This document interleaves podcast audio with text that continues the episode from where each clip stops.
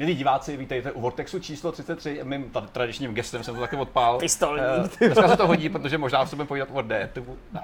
Poboče! O Red Deadu. Regádu. Já jsem si říkal taky...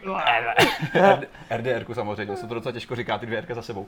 Dnešní díl je trošku speciální, protože se tady potíme, jelikož kotvě nefunguje klimatizace, takže z nás tady tečou jako desetní čůrky eh, potu, a vlastně nejenom potu, obecně desetní čůrky v Já čehokoliv. jsem v pojmě zimou. Je vtipný, že na to, že tady je vedro, tak teďka dneska teprve vidíš, co to znamená vedro. Dneska je to pravý vedro. Uh, měli jsme skvělého hosta, byl tady Petr Mára, náš uh, Apple. Co? Ne, ne, myslím, jako měli jsme, ale vlastně to bude A vlastně vy budete mít, my jsme měli, vy- teprve budete mít, takže my už to my už jsme to dostali, my už to všechno víme. Takže Petr Mára, uh, Apple evangelista a obecně člověk, co se pohybuje kolem technologií a nových věcí a obecně fajn člověk, takže to rozhovor se má to určitě těšit. Co se témat týká, tak jsme si udělali takovou tady volnou pěšinku, protože tady řada věcí, které chceme vyřešit, a ještě si nejsme úplně jistí tím, co budeme reálně řešit za přesně pár minut. Což No my si se akorát jistí, tam akorát jako hraje tu proměnou v tom, že tady je fakt vedro a taky trochu čas a jako pokud se budeme roztejkat a zároveň nebudeme mít čas, tak ne, nevíde čas na úplně všechno, ale Red Dead Redemption určitě, Red Dead jako Nin- Nintendo Labo. Labo. to jsou věci, které eh, tak nějak eh, ohraničili celý ten týden, který jsme tady si s Jirkou, s Honzou, s tebou užili, takže to jsou asi témata, které budeme a pak řada takových těch zbytků, který všichni znáte, který máte Přesně, rádi. co jsme hráli, co jsme sledovali, co vám doporučujeme a, a tak. No. Takže se vrhneme na první No to- téma. Já myslím, že to můžeme odpálit tím labem, protože Jo. to je zrovna taková fakt velká věc a strávili jsme u toho s Jirkou docela dost času. Jak jsme říkali, je to labo. Eh, Kluci, vy jste měli možnost si krabici osahat eh, přímo na, na tu výstavišti, kde probíhalo vlastně uvedení na český trh. S tím, že dneska jste už eh, dneska jsme tady rozbalovali vlastně krabici, kterou lidi uvidí ještě ve videu samostatně bokem. Hmm. Kluci, jak na vás vlastně labo reálně působí po tom představování, který bylo vlastně dost ambiciozní a pěkný. A vy jste samozřejmě řadu věcí už zmínili v tom videu, který vlastně následoval po tom samotném odhalení, ale teď, když jste měl možnost to vidět na vlastní kůži, takhle izolovaně mimo, je vlastně je to tak ten revoluční produkt, který jsme si mysleli, že to bude, Zdeňku? Hele, já se přihlásím o slovo dřív, protože Jirka uh, byl vlastně figurant a zároveň i člověk, který pak uh, na tom videu byl a mluvil o tom, protože to sám hodně zkoušel. Já jsem tam víceméně jenom chodil s kamerou, tak aby mohli diváci to sledovat. Takže jenom za mě, uh, moje zkušenosti jsou hrozně uh, takový jako kusí, malinký, krátký. Uh, měl jsem to v ruce jenom párkrát, uh, malinko, ale musím říct uh, jednu věc. Objevilo se v komentářích pod tím videem, nebo možná pod tím rozhovorem s Lukášem Hruškou, nevím, pod jedním z těch videí, které se k tomu vztahují, že je to jenom přehypovaný nějaký tech demo nebo něco. Mm-hmm. Já bych eh, tomu člověkovi, co to psal, a zároveň vám všem, kdo si pořád myslíte, že je to nějaký tech demo, řekl, že to není žádný tech demo, je to koncepce, která je dotažená, která je hotová, která s jasnou vizí vstupuje na ten trh a mně se strašně líbí to provázání toho digitálního světa, hmm. softwaru, těch ovladačů, toho switche, s tím, že si můžeš to vytvořit sám hmm. a že nemusíš skončit u těch krabic a u těch různých věcí, ať už je to domeček, ať už je to, ať to jsou řídítka motorky, nebo prostě všechny ty věci, které jsou v těch dvou kitech, nemusíš u toho skončit a sám můžeš jako aktivně vstoupit do toho uh, prvku té výroby těch věcí a ať už si to vytvoříš z vlastní krabice, po té, co si to třeba rozbije, nebo po té, co už to spravíš tolikrát, že už prostě se to budeš muset vyrobit znova, nebo když přijdeš s něčím vlastním a nějakým způsobem to do toho naroubuješ. Takže to se mi děsně líbí, já jsem člověk, který strávil jako stovky hodin v mým dětském věku, kdy jsem vystřihoval vystřihovánky prostě z ABčka, stavil jsem letadla, takže pro mě jakákoliv modelařina je hrozně blízká. A jako za dva, tři, čtyři roky, kdy tak nějak jako očekávám, že možná se jako rozmnožím tím způsobem, že budu mít nějakého potomka, tak se vysloveně těším na to, co v té době bude podobného a vlastně mě jako mrzí, že teď to nemám s kým víc jako sdílet, protože na tom prožitku, že to sdílíš s někým, stavíš s někým, hraješ si s tím s někým a zejména s tím tvým nějakým dítětem nebo něčím, uh, něčím takovým, jako je třeba bratr nebo segra, na tom je to postavený a na tom to funguje naprosto skvěle. Nintendo potrhuje, že je fakt firma, která umí udělat zábavnou věc, hravou věc, hračku a zároveň rozvíjí prostě tvoje nějaký jako nápady, vůbec celkově ten zážitek do úplně jiných sfér a vlastně pro mě je to huge success hmm. i bez ohledu na to, jestli to bude nebo nebude prodávat. Hmm lomeno prodávat u nás. Mně se právě líbí ta, ta myšlenka toho, že vlastně ten kit, který si koupíš, je takový starter, který ti No vlastně jasně. jako ukáže tu cestu toho, co všechno si můžeš dělat.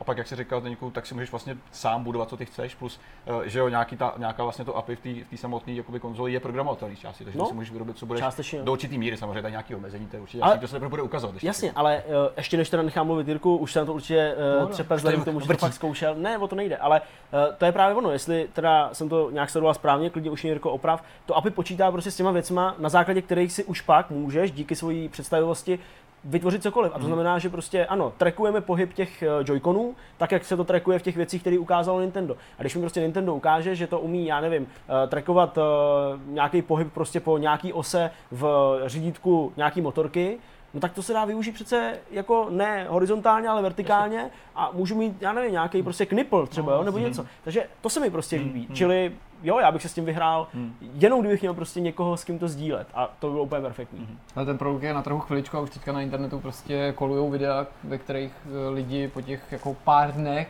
uh, prezentují, s čím dokázali přijít. A to je ohromně brzo a my víme, jak takovéhle věci opravdu trvají, než se toho chytíte Jasně. nejkreativnější, a než přijdou na všechny ty zákoutí, tak jako to bývá v různých takových kreativních produktech, nebo ve hrách obecně, nebo v technologii, kdy lidi prostě po měsících i po letech přichází na to, jak něco využít nějakým úplně Co neočekávaným dělají lidi třeba způsobem. s Raspberry To- Pi a podobně, že jo? Právě, To a to tady určitě bude taky existovat i, i na Marku, přesně, já nevím, portování Duma na všechno možný, jo, od nějakých kalkulaček programovatelných a tak dále. To, to, si myslím, že prostě tady budou vycházet ještě návody na další kartonové tojkony, No, jasně. který si teďka nedokážeme třeba představit ani v nejdivočejší fantazii. Hmm. Ve chvíli, kdy dneska to nejjednodušší co je, je takový to autíčko na dálkový ovládání lomeno brou a nejsložitější třeba ten robot a my si říkáme, ten robot, pane bože, jako, jak to někdo mohl vymyslet a možná jako za další jako třeba pár měsíců někdo přijde s podobně ambiciozní velkým hmm. tojkonem, který se bude prostě skládat třeba 3-4 hodiny.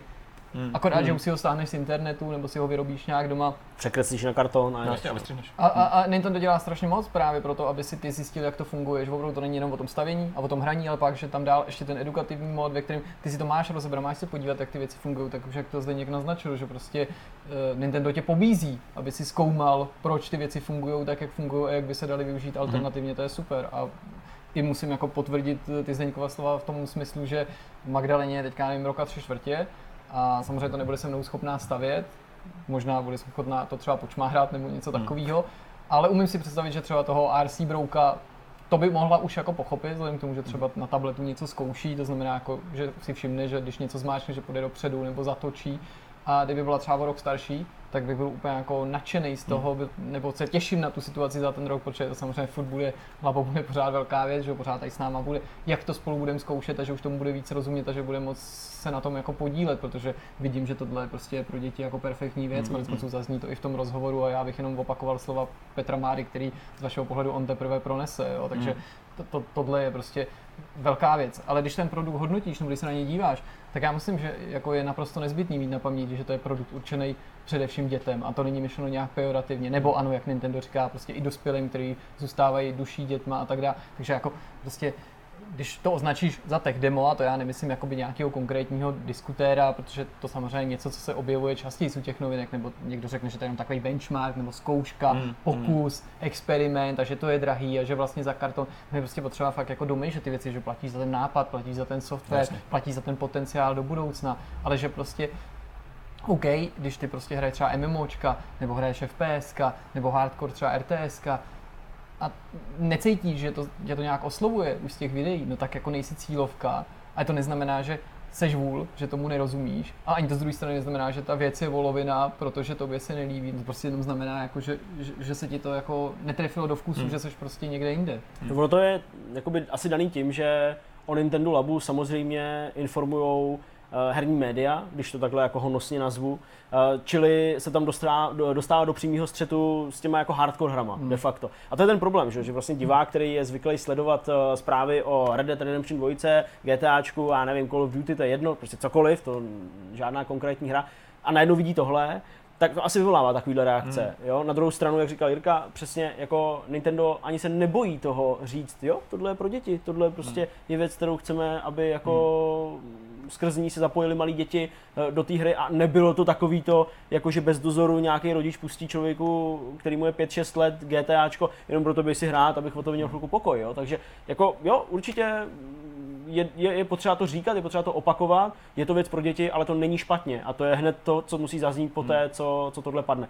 Eh, Vzhledem k tomu, že my jsme věnovali Nintendo Labu no, vlastně jedno takový odpoledne, dalo by se říct, vlastně to bylo skoro ráno a, a kus, kus odpoledne, pak jsme samozřejmě se snažili to video vydat co nejrychlejš a je v něm jako řečeno hodně, hodně věcí, tak určitě se na něj podívejte. To je určitě věc, kterou byste měli udělat, pokud vás to zajímá a pokud jste o Nintendo Labu slyšeli až teď od nás.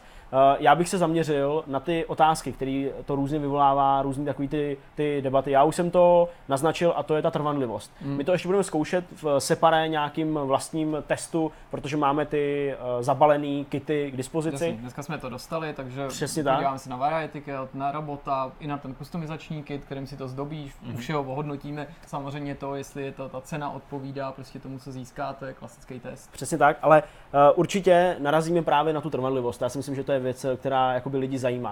Uh, v souvislosti s trvanlivostí jsem se dostal ke dvěma různým takovým, ale pořád se opakujícím názorům. První, samozřejmě, jako dobrý, rozbije se to, co s tím, nic to nevydrží. Je to papír. Druhý, a to byl úplně extrémní případ, kdy to lidi začnou tisknout na tiskárně.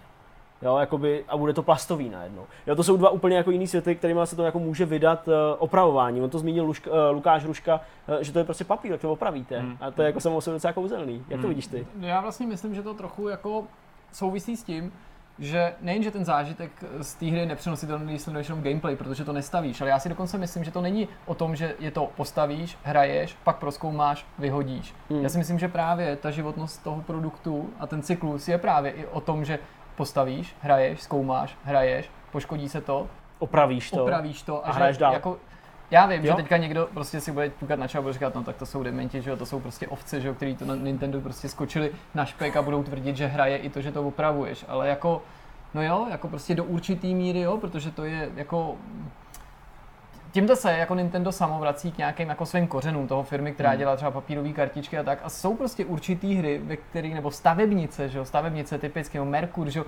nebo tech, Lego Technics. Já jsem jako dítě miloval Lego a když jsem byl starší, Hmm. tak samozřejmě Technic. A, a, jo, to je o tom, že já jsem si postavil třeba skvělý autojeřáb a tam to, v tom Technics to bylo promakaný, to bylo na baterky, na vzduch, takže to fungovalo. A vždycky se to jakoby pokazilo po čase, jo, Hmm. protože prostě se něco rozpojilo a ty se přece vrátil na začátek a opravil jsi to. A, a jako troufám si říct, že jsem to i jako dítě nebo jako dospívající a teenager, když jsem si s těma technikama hrál, vnímal jako součást toho zážitku. Hmm. To, že jsem, hele, jak to, že najednou mi tady kus té radlice jakoby přestal fungovat a musel jsem na to přijít, nebo myslím, když jsem byl ještě menší, museli eh, rodiče pomoct. Na tohle já mám možná lepší zážitky, než jako když jsem byl úplně malý a měl jsem Hmm, duplo, nebo hmm. pak na to Lego, protože tohle jsem se k tomu dostal dřív, než by teoreticky jsem jakoby Hmm, měl, ne, že by mě to nějak ohrozilo, ale že Hmm. jsem na to jakoby ještě nestačil a mám skvělý zážitky s tím, jak třeba Hmm. máma se mnou stavila tyhle ty techniky a vlastně pomáhala mi je ono. pochopit, jakým způsobem ty věci fungují, ten vzduch, že když se tam zažene, nebo třeba ten, ten můj nákladák na mátku měl třeba jako motor, ve kterém se fakt hejbaly ty válce a to a ona mi vysvětlovala, jak je to možné, že ty válce se hejbou i v tom legu a že vepředu je gumička, která je natažená na něco a že jak to reaguje na ten pohyb těch kol a tak jo, prostě super a tohle si myslím, že bude podobné. Tady to je jedna z věcí. Jako vem si, já, když jsem třeba fungoval jako dítě, když jsem dostával nějaký Lego sestavy, tak já jsem si vždycky chtěl postavit, vystavit a mít ty bokem hotový a jakoby starat se o ně. Ne, ne, ne, to jakoby ne, ne, a stavit něco jiného. Tady to může být něco obdobného pro ty děti, že ty vlastně budeš víc těch hraček, chceš Hmm. mít nějakou jako sbírku toho, co si prostě postavíš a vlastně pak jenom připojuješ ty, ty pedy k tomu a jak si s tím jako dál hraješ. Že? To může být Hmm. jako i, i, finančně to může být docela zajímavý, když prostě bude Nintendo chrlit nějaký oficiální kity, kterýma může fungovat. Mně se právě líbí ten business model, kterým se vydal a že se nezablokovali v takovém tom módu, že OK, zakážeme všem si do toho jakkoliv hrabat. No, přesně, ti A že ti jako vlastně nebrání. dovolí v podstatě si udělat cokoliv. Jak říkal zde jako třeba i 3D tisknout ty jednotlivý materiály. To je že jako tam přece není žádná zábrana. politika. Což že? je skvělý, to je úžasný. S Ono čím asi- lidi přijdou, to budou moc mít. Jasně, ono to asi nebude úplně fungovat eh, ve všech případech, Jasně. eh, když to bude z plastu, zejména třeba ta úplně nej, nejbanálnější věc, nevím si představit, jestli by jako uh, vibrace přenesený přes ty joycony Hmm. fungovaly na nějaký jako plastový to věc. chodítko s těma nožičkama, to asi úplně ne, ale umím si představit, že třeba ten domeček, nebo prostě, já nevím, možná i ten prut minus nějaký extra pohyblivý části, ale i ty by asi šly jako No, piano vytisknout, třeba zakliknout. na ten senzor taky by mohl. Piano určitě, přesně tak. Uh, nicméně, aniž by to museli lidi tisknout nebo ne, nenechte se vůbec mást tím, že ta první hračka nebo ta první věc, se kterou jsme i my přišli do styku a vlastně nám to tak bylo jako vysvětlený, že jako i to Nintendo vlastně chce, aby lidi, kteří tam přijdou na tu prezentaci, aby si opravdu vyzkoušeli celý ten proces a dostali se od toho nejjednoduššího chodítka, jo, který funguje prostě na základě těch vibrací přenesených skrz ty ovladače, až po to nejsložitější, což je ten robot, tak eh, nechte se vůbec mást tím, že by to jako působilo jednoduše. Jako, uh, dejme stranou robota, hmm. ale i třeba to piano postavit. Hmm. Lukáš říkal, že uh, skutečně tyhle ty věci už jsou na hodinu stavění, hodinu 20, No, jo. Pokud to děláte úplně poprvé, hodinu 50, klidně u toho strávíte a musíte opravdu jako pečlivě jít po tom, po tom návodu. Takže to je zábava, jako určitě na jako spoustu, spoustu chvil strávený, a zase se k tomu vracím s tím dítětem, strávený nějak jako aktivně u něčeho, co je hra, ale co není jako nutně videohra, Hmm. i když to k ní vede. A ten zážitek, o kterém mluvil Jirka, opravování a dojít vlastně k tomu výsledku skrz nějakou cestu, je věc, která je jako absolutně nedocenitelná, bych řekl. Vezmi si i to, že třeba se to nemusí někomu líbit, ten nápad na to skládání, pak to očividně není produkt pro něj, jak říkám, ničemu Přesně. to nevadí, ale pro Nintendo by přece nebylo nic našího, než ty věci vyrobit a prodat ti je právě jakoby zkompletovaný. No jasně, no. To klidně mohli udělat a bylo by to úplně jako easy a nikdo by neřešil, že se to rozbije, nebo že by nikdo neříkal, hele mě neštve, jako já nechci tři hodiny skládat toho robota, já si chci koupit hotovýho. A to je přece ta, ta, ta odlišnost toho produktu. Jako, jasně, já bych taky chtěl, aby jako bylo zřejmé, že my jsme to zkoušeli x hodin, ale měli jsme jenom to jakoby půjčený, až na to autíčko jsme si ty další kity nemohli složit, takže spoustu věcí jakoby dovozujeme a teprve teďka budeme dělat jakoby plnohodnotnou Já recenzi, to takže těším, já já neříkám, jako, že stoprocentně všechno víme, jak to bude fungovat a že to Jasně. bude super a taky nechci vlastně, aby to vypadalo, že všechno, co jsem viděl, se mi nekriticky líbilo. To by samozřejmě nebyla pravda, jo? ačkoliv ten nápad jako oceňujem a je super, tak je pravda, že jsou tam jako lepší to ikony a horší to ikony. Na některých těchto ikonech, a vím, že to bude znít prostě genderově, prostě nevyváženě a tak dále, je zřejmé, že jsou třeba určený spíš pro děvčata, jako je ten domeček, to si ani kluk neumím představit, že bych si s tím jako malej vyhrál. No, ale tam jsou ty minihry, jako ten bowling předsudky. třeba takovýhle, jako, ale jako je to, To je spíš pravda, takový, no. jako, hm, Jo, prostě něco mě fakt jako zaujalo, třeba ten, to, ten rybolov, ačkoliv to vypadá, když by si sledoval jenom gameplay, jako že hm, tak co, tak v kombinaci s tím, že ten průd opravdu ovládáš, Mhm. ten vlasec, teď to natáčíš, teď, že ten skutečný vlasec vlastně pokračuje v tom digitálním, a je to všechno hrozně pokračuje přesvědčivý. skvěle naprosto, Hmm. to já jsem Tak úplně Jak to reaguje, to jako citlivý? Hele, já, já sorry, Jirko, že jsem to jako přetnul, ale já jsem úplně žasnul, když jsem to viděl. Ty prostě máš fakt jako papírový prut, jo, s tím navijákem, ve kterým je ten, ten Joy-Con, jo, eh, pardon, jo, říkám to dobře, Joy-Con, Joy-Con, Toy-Con, uh, Joy-Con, tedy ten ovladač, uh, ovladač toho switche. Máš natažený provázek, který samozřejmě se jako nehejbe, jo? ten není závislý na tom na, jako navíjení, ten tam prostě napevno je jakoby hozený za ten držák toho switche Mhm. a vede někam dolů prostě do krabice, kde je zase jako ukotvený. Ale tím, že máš ten eh, Joy-Con prostě v tom, v tom navijáku a tím, že má ty, ty osy, který jako snímá, tak jednak snímá samozřejmě to navíjení, takže na základě toho v té hře se povoluje nebo zase zpátky utahuje uh, ta délka toho, toho A nahozeného obrazovce vlasce. přitom jeden na druhý těsně navazuje, A dokonce i s tím přesně, a, a, a, to je daný právě za s těma jako funkcema uh, toho sledování, jakoby natočení jako celkově toho Joy-Conu. A ty opravdu jako pohneš s tím celým prutem fyzickým, s tím provázkem, který vede, dejme tomu, doprostřed toho switche.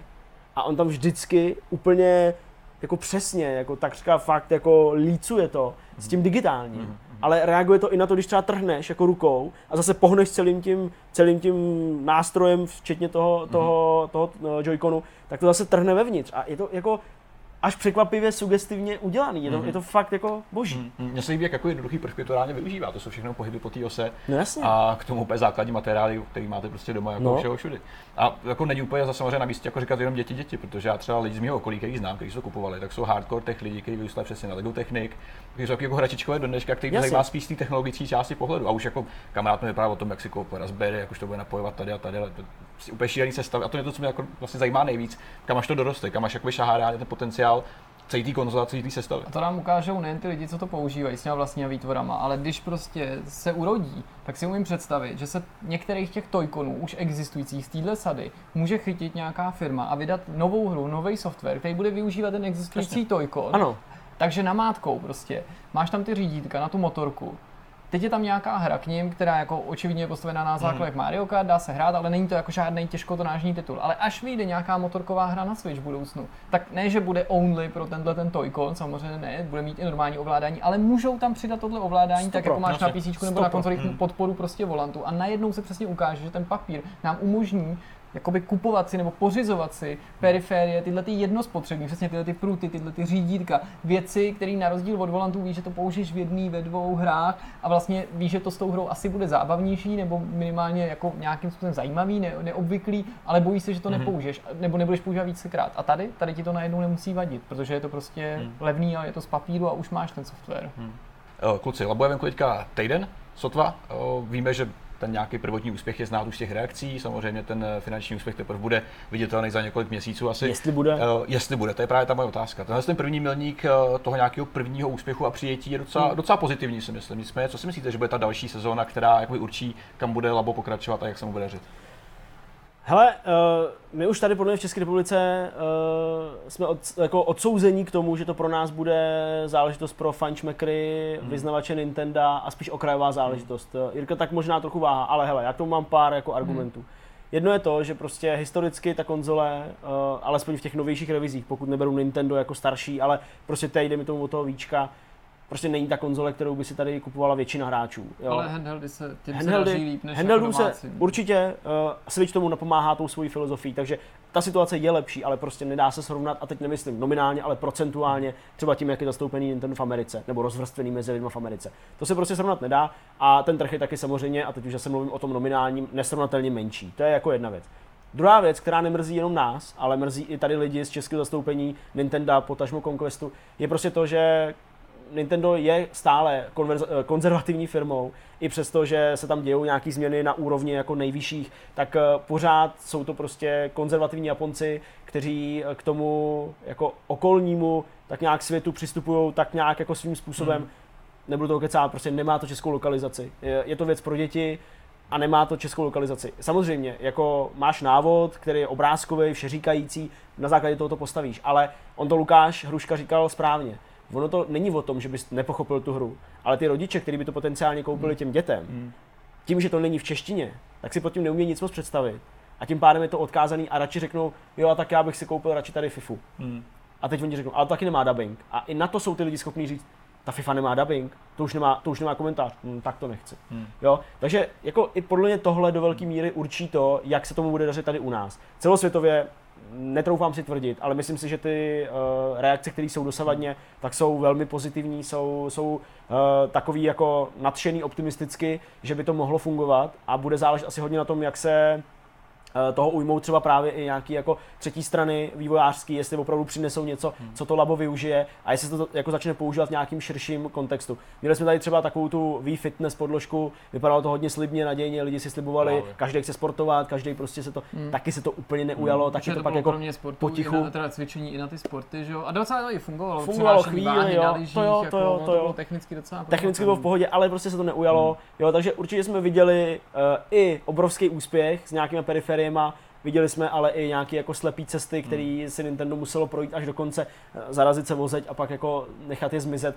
Takže já si myslím, že to bude fajn, ale bude fakt záležet na tom, jak se toho ujmou ty vývojáři těch her, protože pořád je to konzole, pořád je to součást konzole a jak říkáme a omíláme už spoustu let, prostě jakákoliv konzole padá s úspěchem těch her, který si na to může zahrát. Hmm. Hmm. Já nechci úplně odhadovat komerční potenciál, řeknu jenom dvě věci, ačkoliv jsou to dojmy teda z té akce, ne ještě tyhle ty jako z vlastního testování, tak uh, mám pocit, že lidi by se měli soustředit spíš na ten variety kit, než na ten robot kit, který vypadá jako cool, velký, ale je to furt jenom jedna věc. A ta Mhm. hra mi paradoxně nepřijde zase až tak promakaná na to, že to je jedna věc. Mhm.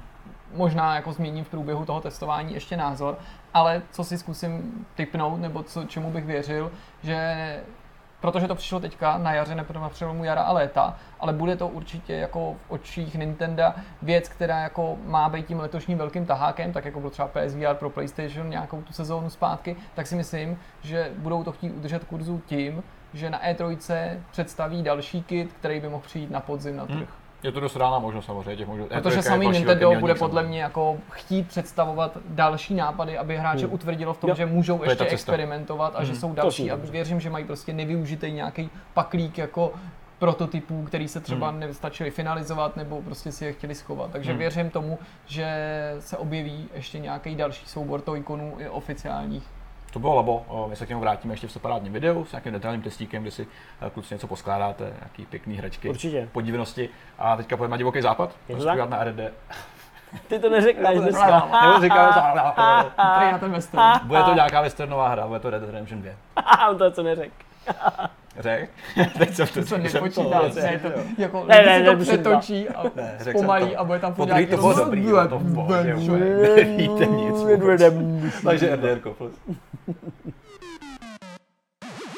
Včerejší den, tedy uh, středa, říkám to správně, pro vás už tedy několik dní dozadu, uh, byl tak nějak jako hodně určený tím, co nastane v pět hodin. Celý internet na to čekal do úplně té vteřinky. Uh, skoro se to Rockstaru podařilo na tu vteřinku poslat ven, 17.01, tak nějak to šlo. Vydali slíbený třetí trailer s Red Dead Redemption 2. Eh, Zatím, eh, než ho vydali, tak jsme jenom mohli odhadovat a doufat, eh, jestli to bude gameplay, jestli to bude ukázka online módu, jestli to bude další nějaký příběhový takový jako náznak toho, co čekat. Nakonec to bylo tohle, to třetí, to znamená takový příběhový náznak toho, co čekat. A mm, jak se vám to líbilo, pánové? Protože my jsme se tomu věnovali v separátním videu, kde jsme to fakt rozpitvali. Můžu vám teda říct, že jako to video má dvě minuty. Ale a opravdu, opravdu jako, co? Jako namluvit ten, ten, ten voiceover k tomu videu, to nám dalo chvilku, že? To prostě jsme si pustili video. Minuta rovná se hodina práce. Hmm. Vracečky, zpomalovačky, frameu. kolečka, jo, šipečky, takže já To, jako... to, to je velmi efektivní. Já, ano, to je velmi efektivní. To jako byste jako chtěli nahlédnout pod pokličku, jak jako vzniká takové video, které pak samozřejmě chválíte, jsme na to moc rádi a uh, asi se vám líbilo, ale jako teda, jako říkali jsme si s Jirkou, máme docela štěstí, ty vole, že neukázali třeba 9 minutový gameplay, ty vole. Jsme si na takový ty představičky od Ubisoftu, kde je tam prostě CGI trailer, No obří gameplay, Komplot potom prostě nějaký jako announcement trailer, který má 7 minut, že jo. No, A rozhovory Hele, tvářem. tohle nechme, jako hele, blíží se E3, myslím, že takových videí bude hodně, ty vole, takže jako myslím, že si fakt jako No, moje, to se neujalo, ten formát to už nebude mít. moje střihačský, moje střihačský nůžky a náčiní se jako asi zapotí. Každopádně, zpátky k té mojí otázce. Co na to říkáte, jak se vám líbil Petře, hlavně ty? Mně se líbá ta ceremonie kolem toho, jako kdo si může dovolit No. oznamovat trailer. vole. Jako to je, hele, jako Rockstar a obecně Take-Two, co to vydává, je pro mě asi jediná firma, která si může dělat, co chce. Hmm. Jo, jsou tady Blizzard, Activision, OK, to jsou velké firmy, které mají tu, tu, moc, ale jenom Rockstar si může říct, hele, vydám si trailer takhle, takhle, celý svět lidi čekají,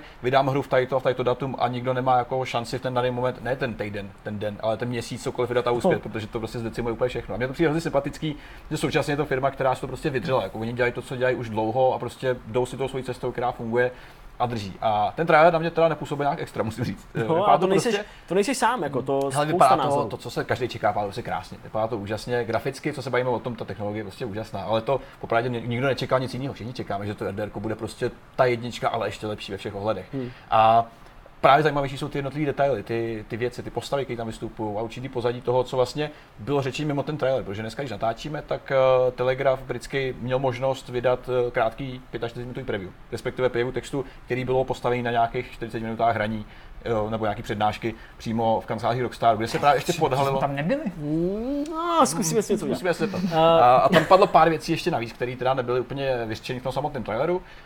Uh, já teda nesledoval jsem ten rozbor, tak se omlouvám, kdybych tady jako něco řekl, co, co už zaznělo.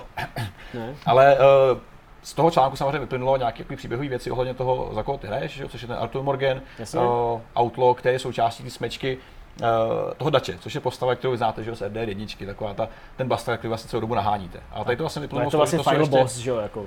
Ano. Ne. Ano, a tady to vlastně to jsou jakoby začátky tý, tý, toho svého toho gangu, že jo. A tady to je jako náznak toho, že se vracíme trošku dřív ještě před událostí prvního RDR, což je jakoby samo o sobě uh, docela zajímavý, nebo je to nutně samozřejmě prequel, ale prostě je to něco, co běží jako paralelně a odráží se trošku o ty, o ty počátky toho. No, ale je to, je to On prequel. to je- Ale Ale postavit se to prequel jako do určitý míry jako je. 1899, zatímco tam to 1911, takže je to Ano, jako... ano, ano. Jo, plus, plus jakoby to info navíc, eh, který tam ještě jako zaznělo, je, je návrat toho honor systému z té jedničky, kdy vlastně podle toho, jak vy se chováte, Jo. uh, tak na vás reaguje ten svět, což je takový jako plitký, plitký věštění jako reality. Jasně, když jsem hajzl, tak prostě mám drahý nákupy v No, obchodech vlastně, a ale podobně. takovéhle hře to dává obzvlášť Tady to dává smysl, extra no. smysl a současně jakoby ten důraz je kladený podle všeho na interaktivitu s tím okolím. A ty je jakoby mnohem větší dopady toho chování, než eh, nějakých pár proměných, který se prostě mění v tom světě Navíc v tom sandboxu na tom. aspoň to trošku bude tě krotit v případě, že budeš chtít mít prostě dobrou karmu a dobrou pověst, aby prostě si nepřepadával do stavníky, jak jsme do toho, zbavený do toho právě vstupuje právě to, že ty se staráš o ten svůj gang, že jo, který musí z něčeho žít, musí někde fungovat, musí mít peníze, resursy, aby přežil. A tak to jsou všechno věci, které to ovlivňuje. Nejenom tady to samozřejmě, ale to, jak vystupuješ v těch městech, jak na tebe jakoby reagují ten písíčka.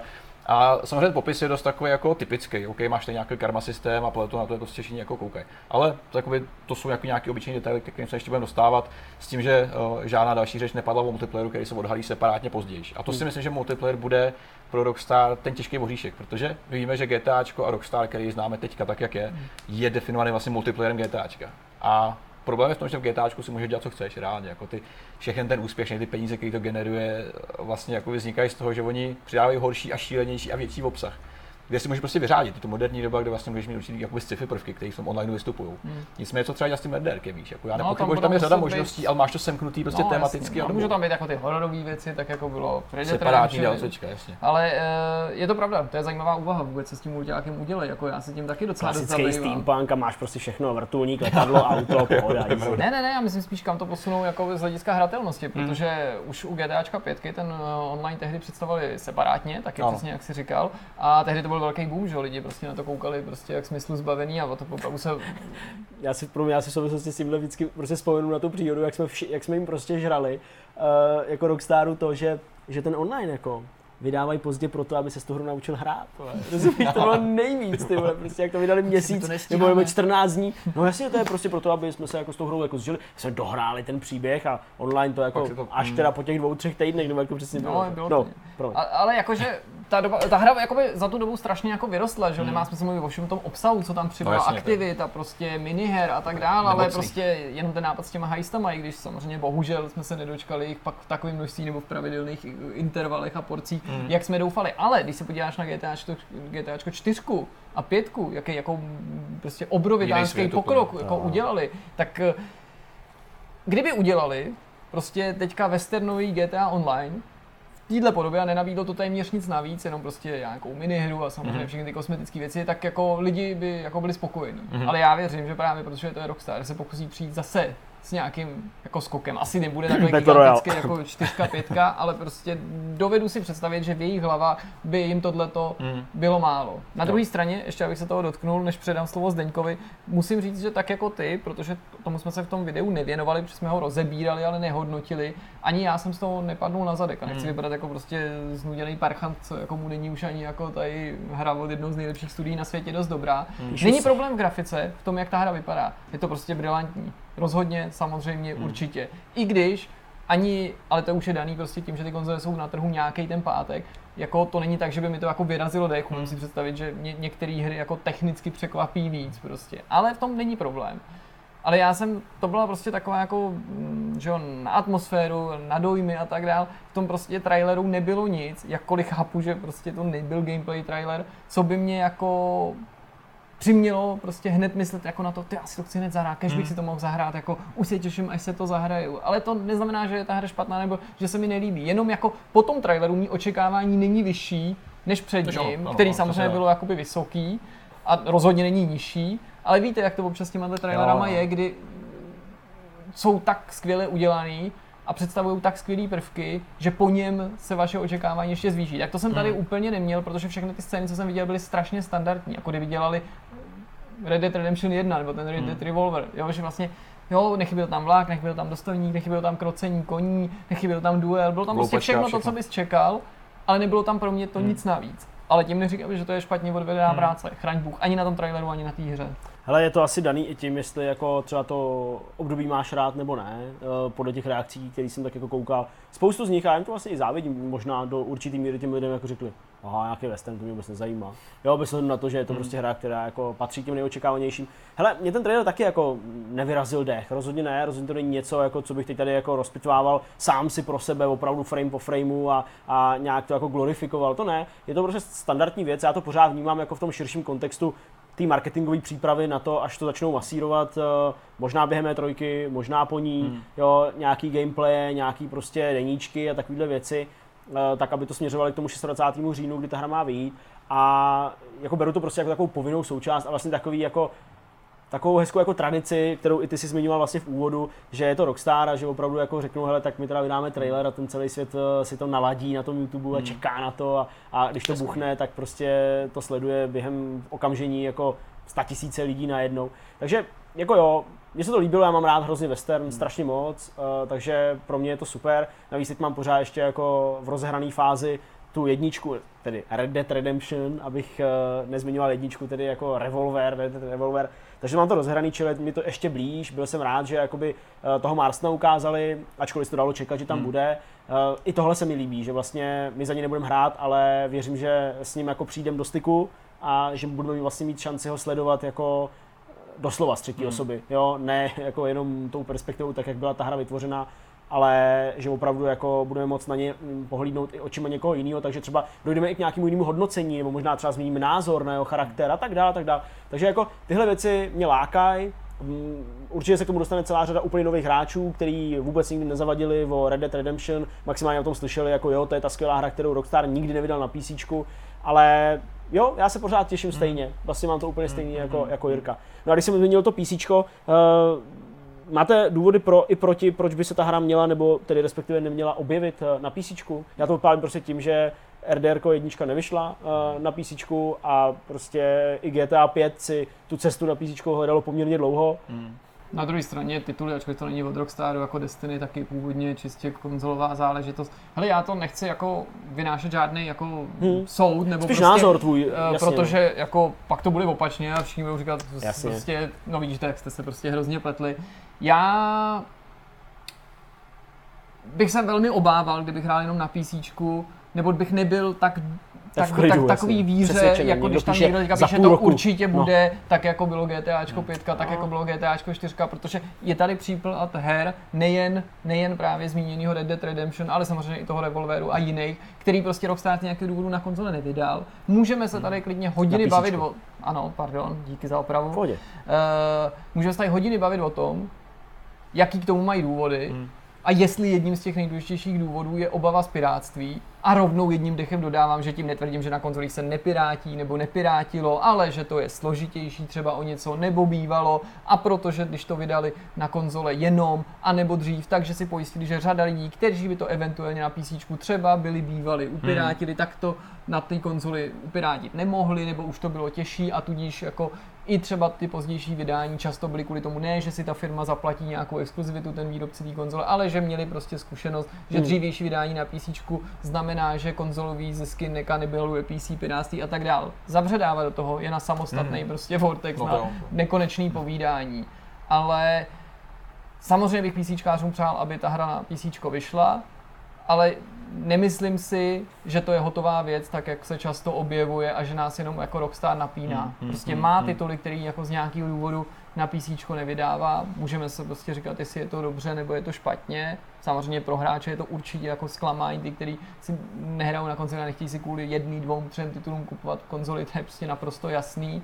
Ale ano, i tak to v tom světě her bývá, že to a tam prostě ta hra je exkluzivní a já- máš PlayStation a ono je to jenom na Xboxu, nebo hraješ na konzolích obecně a ono je to jenom na PC, anebo někdy je to prostě naopak. Tady tak se jakoby nabízí scénář, který je takový, že samozřejmě RDR vyjde i na PC a souběžně s ním se dá vydat i uh, první díl znovu. Když už se tam bavíme o nějaký zpětný kompatibilitě na Xboxu a podobně. To je to, co Jo. já vlastně jako pořád tak nějak jako nesnad čekám, ale možná si to přeju. No, Aby i po tom úspěchu, který eh, ta hra RDR 1 tedy eh, zažila tím eh, tou Xbox One X verzí, nebo respektive tedy jako zpětnou kompatibilitou, Ano, ale, ale de facto podstatě jako ano, prostě Xbox, verzí.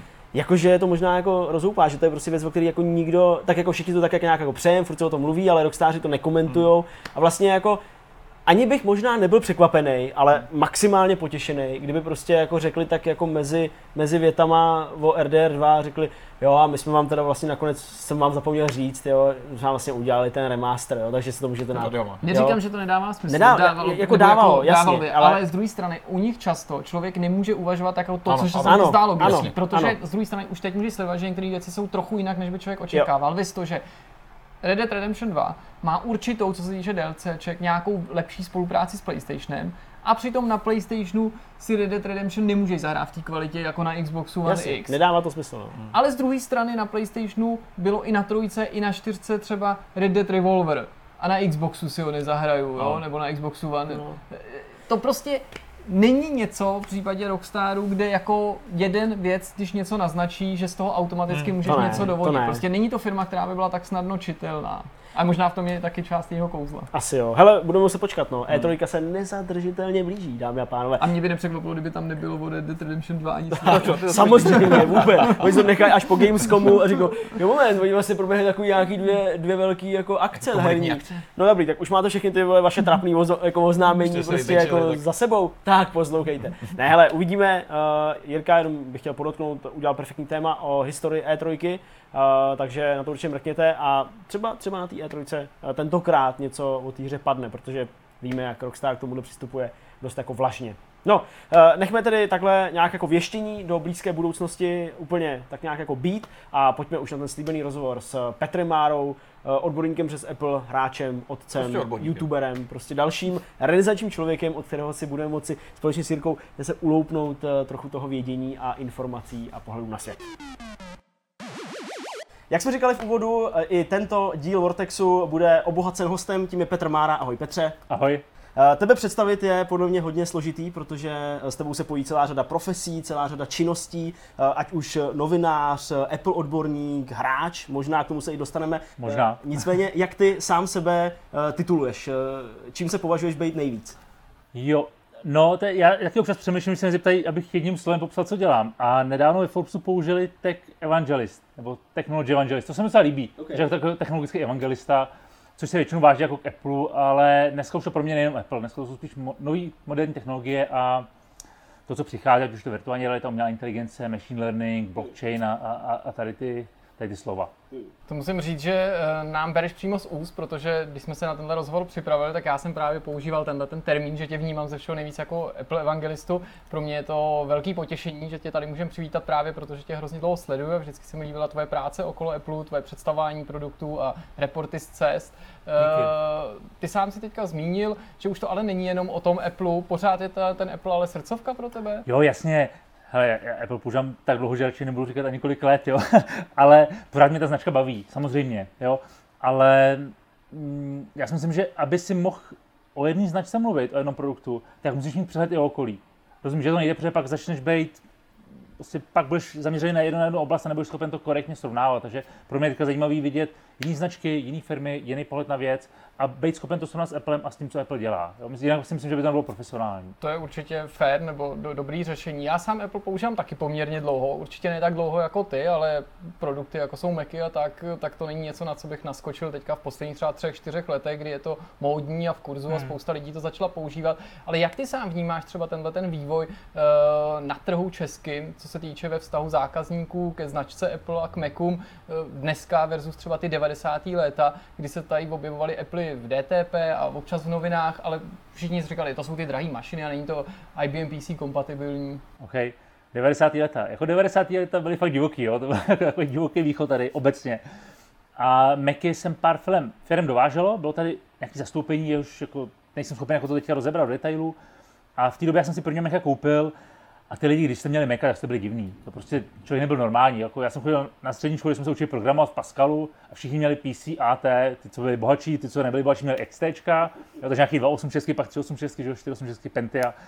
A jako já s Macem jsem byl v podstatě jako mimo. Já měl ještě Amigu teda uh, před, před Macem, takže já jsem vždycky šel tak trošku jako mimo. A vlastně mě Apple tenkrát začal bavit tím, že je to jako malá značka v podstatě jako těsně před vymřením, jo? To na ní, pro mě bylo zajímavé, dneska je Apple úplně někde jinde, ale... Protože to bylo před návratem Jobse do Apple, že bylo Přesně to v té době, kdy oni skomírali a plácali se v té hromadě těch produktů a vydávali věci jako Pippin, Newton. Ano, ano, ta, ta firma končila, jo, ale i pořád, i deset let potom pořád to byl prostě takový ten underdog, že jako oni se dělají s IBM, jak my jsme ty malí a ten IBM je ta velká firma, zlá korporace, dneska už je to jinak, že všechno dneska je Apple jako na úplně jiný úrovni.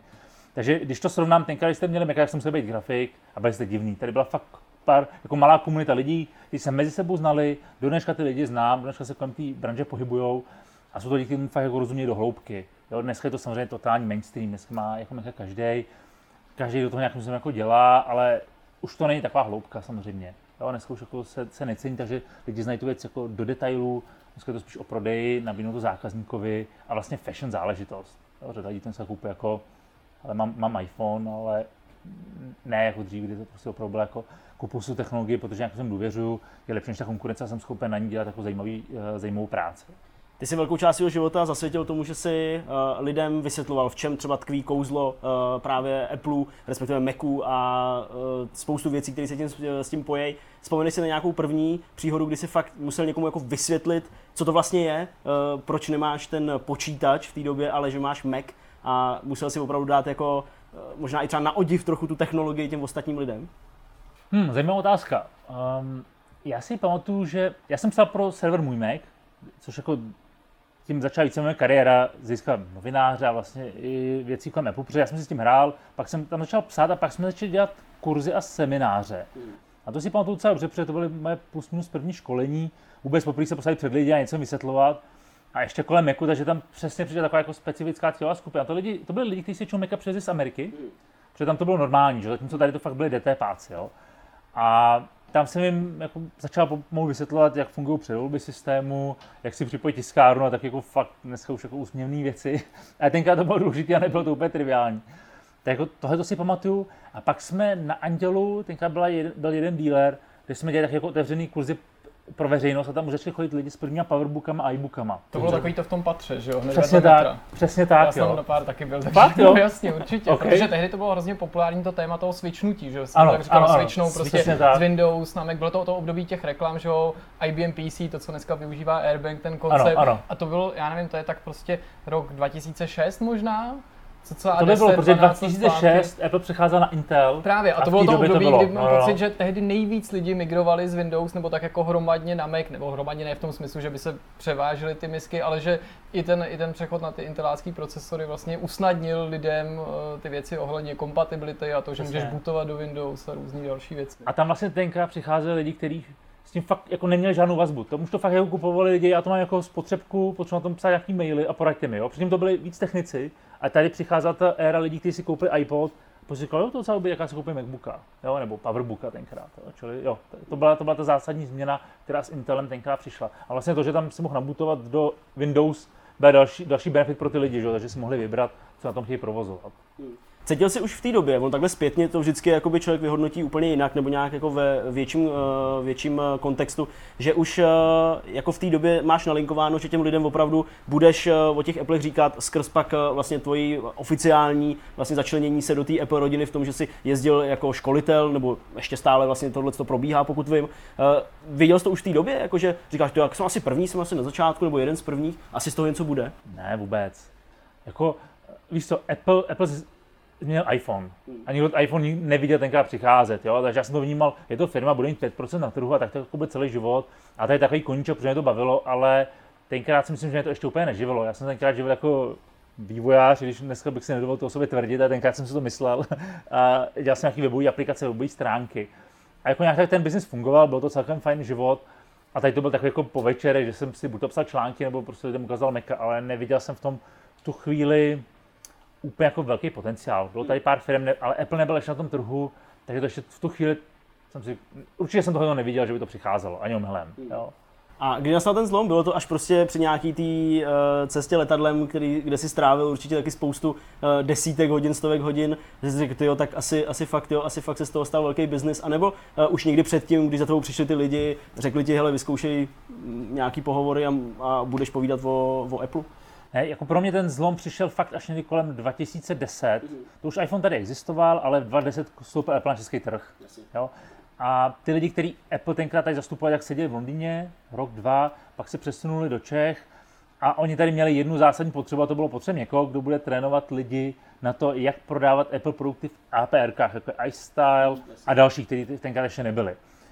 A tady nikdo nebyl, kdo by tomu moc rozuměl. A nebo tady byli takový ty ostřílení mazáci, kteří zase neuměli moc prezentovat. Oni rozuměli ty věci do hloubky, ale neuměli to předat dál. Já jsem měl zkušenost obojího, ale chtě, po mně chtěla bych lidem vysvětlit, jak to prodávat. Já nemám zkušenost s prodejem, což bych jako teď už to můžu říct, jo, protože už to dělám pár let a- myslím, že už jsem to pochopil, ale tenkrát jsem ji neměl. a to bylo fakt vtipný, protože mě jako hajrovali v rovině, že jsem proběhl nějaký FaceTime s lidma z Londýna, s lidma, s lidma z Budapešti, kde tenkrát byla centrála. A my mě ptali na nějaké věci, co je upsell, cross-sell. Říkám, nevím, asi jako nějaké, jsem si zkušel něco vymyslet, ale fakt jako nul, nulový know Já rozuměl té technologii.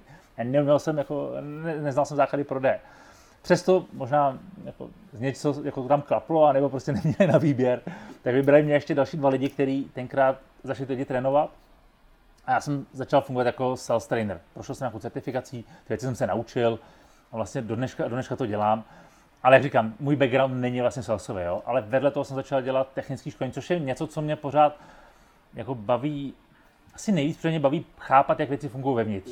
Jo? Takže já jsem vedle toho udělal certifikaci tenkrát na Snow, Snow Leopard eh, 10.6 a mohl jsem vlastně lidi trénovat, eh, mohl jsem trénovat support pro to, jak pomáhat lidem, když s tím nebudu mít nějaký problém. Jo? Čili jako, to, to byly jako dvě větve, po kterých jsem začal a v tu chvíli jsem pochopil, hm, to může biznis docela dobře fungovat. A Apple začal tenkrát dost investovat do tohle trhu, takže jsme byli tři trenéři, pak jeden odpad, protože byl takový jako specifický, tak jsme byli dva. A byly období, kdy bych se mohl živit jenom tím. To znamená, že měsíčně jsme měli, já nevím, 15, 15 dnů, kdy jsme jako fakt jako trénovali a jeli jsme, protože začal retail, že jo, uh, Datarty, Electroword, Alza, jo, vedle toho byly APRK, začaly uh, Telka, to znamená operátoři, a byl to České, Česká republika, Slovenská republika, a, a jako Apple cítil, ta, ta střední lomeno východní Evropa, podle toho, kdo se na to kouká, jako začíná rozvíjet a potřebujeme ty lidi posunout rychle ku předu.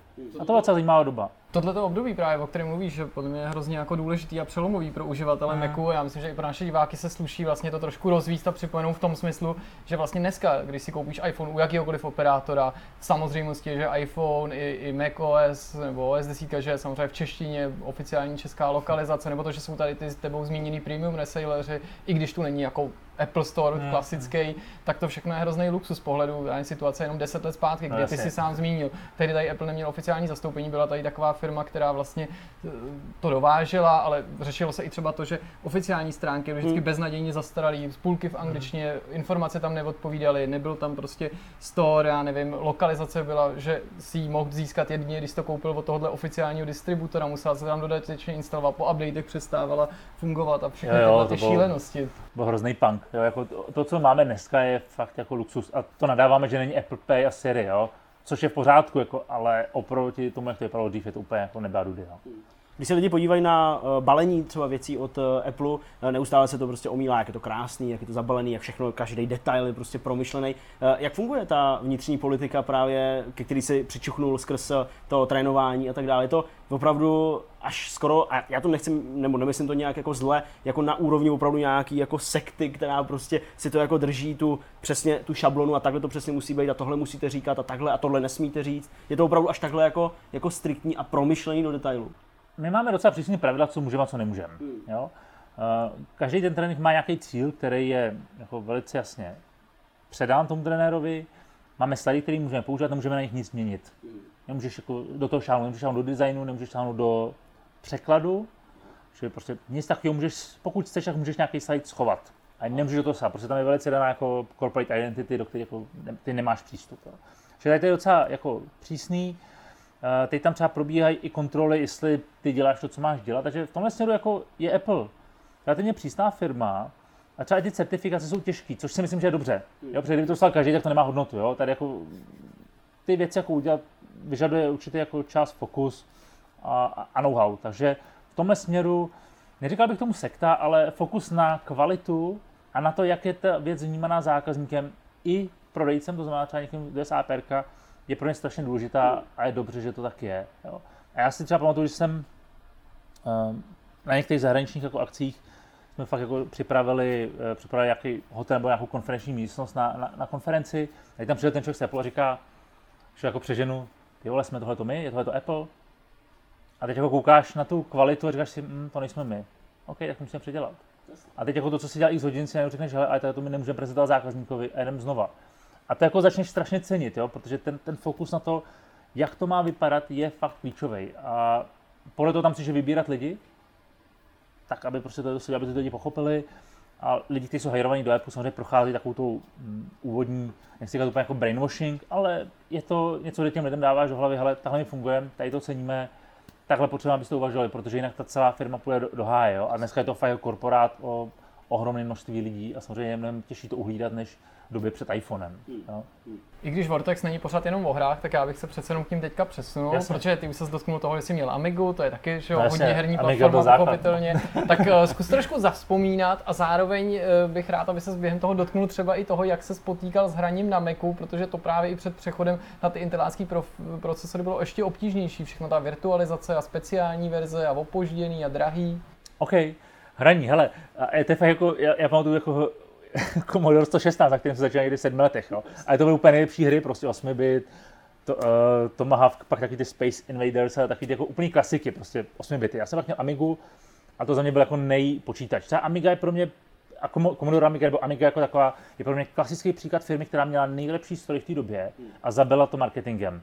Neuměla tu věc prodat, jo. To, je to, Apple tohle to umí, Amiga to neuměla, ale Amiga byla v té době nejlepší stroj. Neměla na to PC, neměla to Mac, prostě Amiga měla nejlepší multitasking a úplně to hrozně smutný příběh, jo. Ale Amiga pro mě bylo jako primárně hra, herní počítač. Tenkrát to byly doby, kdy jsem byl schopen hrát den, dva v kuse, jo, takže nějaká Duna 2, Monkey Island, taky ty hry od, LucasArts. Tak jako to bylo to, co já jsem hrál na Gimplu a jako bavilo mě to. Já jsem tenkrát se vlastně kamarádil s lidma z dnešního Score, tenkrát to byl Excalibur, že pak byl Score, pak byl Level. Třeba jsme spolu chodili na Gimpl, nebo s Drevem jsem chodil na Gimpl, takže jsme si o, o půlnoci volali, hele, mám na Amigu Duma, protože Amiga trpěla tím, že neměla Duma. No, jasně, tam bylo měl obecně málo FPS, takže No jasně, přišel jasně. třeba Alien Breed 3D, vole, Jo. a Ano, ano, ten, ano. ten to hodně změnil, že jo, ten pohled, jinak tam byly všechny možné ty gloomy a takový různý Gloom, pokusy. to o je, díky, že to říkáš, že jsem si nevím, jsem No, protože- jmenovala, no, a to byl Gloom a No, protože já jsem teďka taky, tehdy taky strašně řešil, že jo, protože všichni právě měli aspoň Wolfa nebo Duma, ta Amiga to no. byla tak jako jediná jí slabina, že neměla ty FPS. Neměli tak, měla v 11 nebo v půlnoci, ty vole, musíš přijet, mám, mám, mám Duma, já tam přijel, prostě mi Gloom a říkám si, ty to není, to není Doom, to je prostě smutný. jako, Gloom nebyl Doom, rozumíš, jo, to prostě bylo smutný, a říkám, OK, tak jsem se domů, protože mě to jako tenkrát úplně nenakoplo. A přesně hry jako Alien Breedy bylo boží, to prostě Amiga jako, jako nejvíc, jo. Eh, Když jsem pak začal hrát na Macu, tak tam co fungoval byl maraton, pokud se dobře pamatuju název té hry, což vlastně bylo FPS. Pozdější hej, autoři Halo, že jo, Halo, Bungie přesně to tak, Bungie, jo. vlastně. A, a to bylo skvělý. Jako Marathon byla geniální hra, kterou jste jako na Macu mohli hrát relativně dlouho, ale vlastně ten herní svět proto moc neexistoval. A přesně bylo Bungie a pár dalších, pár dalších firm, které dělali vyloženě pro Amigu, eh, pardon, pro, pro, Ma- eh, pro Maca, ale ta platforma rozhodně nežila uh, jakoby na hrách. Myslíš si, že zpětně, že to je tím, co se hodně dlouho říkalo, že než přišel iPhone a App Store a ten mobilní boom, nebo boom mobilních her, že Steve Jobs vlastně neměl rád hry, ačkoliv on začínal, že v Atari se taky pohyboval kolem, kolem Wozniaka chvíli a, a vlastně už na Macintoshu a na těch prvních Applech se samozřejmě hrálo, ale že nějakou, nějakou, nějakou dobu, že se ten jeho vztah změnil a že jako vlastně hrám nefandil, nebo to je spíš nějaká jako urban Já legend? si, já si myslím, že to je urban legend, protože podle mě Apple, jako Apple nikdy nekecal do vývojářů, co mají dělat. Jo? Já si myslím, že ten trh jenom nebyl na to připravený, protože Mac byl drahý a nemohl si to poskládat. Nebo v jedné době Apple měl uh, otevřený, že byl otevřený a mohl si poskládat Maca, nebo byl třetí strany, který prodávali Ma- Macy, nebo myslím, že to byly, jak se jmenovali, Umaxy, a teď se fakt pletu, ale uh, bylo období, kdy si mohl koupit kompatibilní od stroj, od někoho jiného byl, a běž na tom, byl tam přesně tak, vlastně. Macovský nebo App- Apple, jo. Což pak samozřejmě Jobs totálně zabil, a celý to vzal pod svou, pod svou kontrolu. Ale PC bylo geniální, protože si to prostě poskládal. Si tenkrát vzal do Alzasoftu nebo do podobných firm, prostě si poskládal, co spotřeboval, dal si tam grafickou kartu a běžel si. Jo, zatímco na Mac jako nikdy vlastně v silných grafických kartách nebyla do dneška se nedá říct, že Mac je jako herní platforma, že jo? Určitě, A teď nebo zase je- to trpí u VR, že No. se to hodně řeší, že Přesně. oni sice nejsou proti VR, ale vlastně s výjimkou iMacu Pro v podstatě nic není na VR připravený. Ano, ano, to je přesně ono, takže Apple v tom směru nikdy jako nebyl silný. A já třeba, když jsem měl, když jsem měl Maca, tak já jsem vlastně na tom nikdy nehrál, já jsem si koupil konzoli. Jsem tenkrát měl PES jedničku, dvojku, trojku, že jo, Nintendový a, a Xbox. A prostě jsem měl tři konzole a prostě na těch jsem hrál a Mac byl čistě pracovní nástroj, protože mě to ani Tak, upřímně, já jsem měl PC na to, abych mohl hrát Counter Strike, jo. A už je to tady. Jasný. Počkej, až tohle to ty Applisti uslyší. Přesně, v kamerlíku někde vzadu. Ale prostě takovou krabici prostě ošklivou, sorry, jako, je- ale prostě, jo, hučelo Ta to prázdná plocha, jedna ikona, prostě. a, a hrál na tom CS, takže já jsem Maca nikdy jako herní platformu nebral a přestože dneska na tom máš je taky vlastně nainstalu vůbec, jako pro mě to prostě práce, ale já vlastně nechci hrát na počítači. Mně přijde jako logičtější hrát na, na konzoli. Zmínil si PlayStationy, uh, Xbox v tuhle chvíli, pokud teda vím správně, tak máš PlayStation 4 mm-hmm. uh, zapojenou někde ve své kanceláři, uh, kterou často ukazuješ ve videích. Uh, hraješ teď? Máš, máš čas, chuť? Uh, chuť mám. Já, jako, uh, já jsem měl nejvíc času na hraní, než jsem měl děti. Jo, jako, jakmile máš děti, tak jako po večeru jako... Už ví. jo, fakt jo, okay. tak, tak to je trochu stranou, jo. Takže já dneska vlastně zažívám hry, že hraju se synem, který mu je sedm a už začíná hrát a já prostě s ním hraju teďka FIFU. Eh, Hráli jsme teďka, já to musíte pomoct, já jsem zapomněl tu hru. Eh, Co jsi tam dělá? Co tam dělá? je to, je to eh, hra na PlayStation, na, na 4 je to třetí, třetí, třetí verze a chodíte tam s takovýma těma panžovákama, které jsou pletený. Little Big Planet. Jo, Já- To, to nezní jako, že to bavilo, ale jako Little Big Planet byla geniální hra na PS3, a na PS4 je to pořád f- jako fajn, jo. takže je to jako multiplayer, tak tady to hrajeme, pak samozřejmě auta a, a pak hodně na Switchi, jo, který jako já Nintendo víc vnímám, vnímám tady v tom směru jako, tak jako hravější, zatímco PS4 je pro mě víc jako profi gaming a fakt jako chceš 4 hodiny teď jako něco hrát, tak eh, to občas jako využiju, když hraju s dětma, ale víc pak jako trošku tíhnu jako k Nintendo, protože tam jsou jako ty hry takový řekněme jednodušší a hravější. Jo. PS4 je pro mě, když si sám večer chci něco zahrát, tak jako zapnu, zapnu PS4. No, a první věc, kterou jsem tam nainstaloval, byl uh, Medal of Honor uh, Modern Warfare, že? což je taky stará hra, už asi 8 let, ne? No, to Je to možný, nebo 6?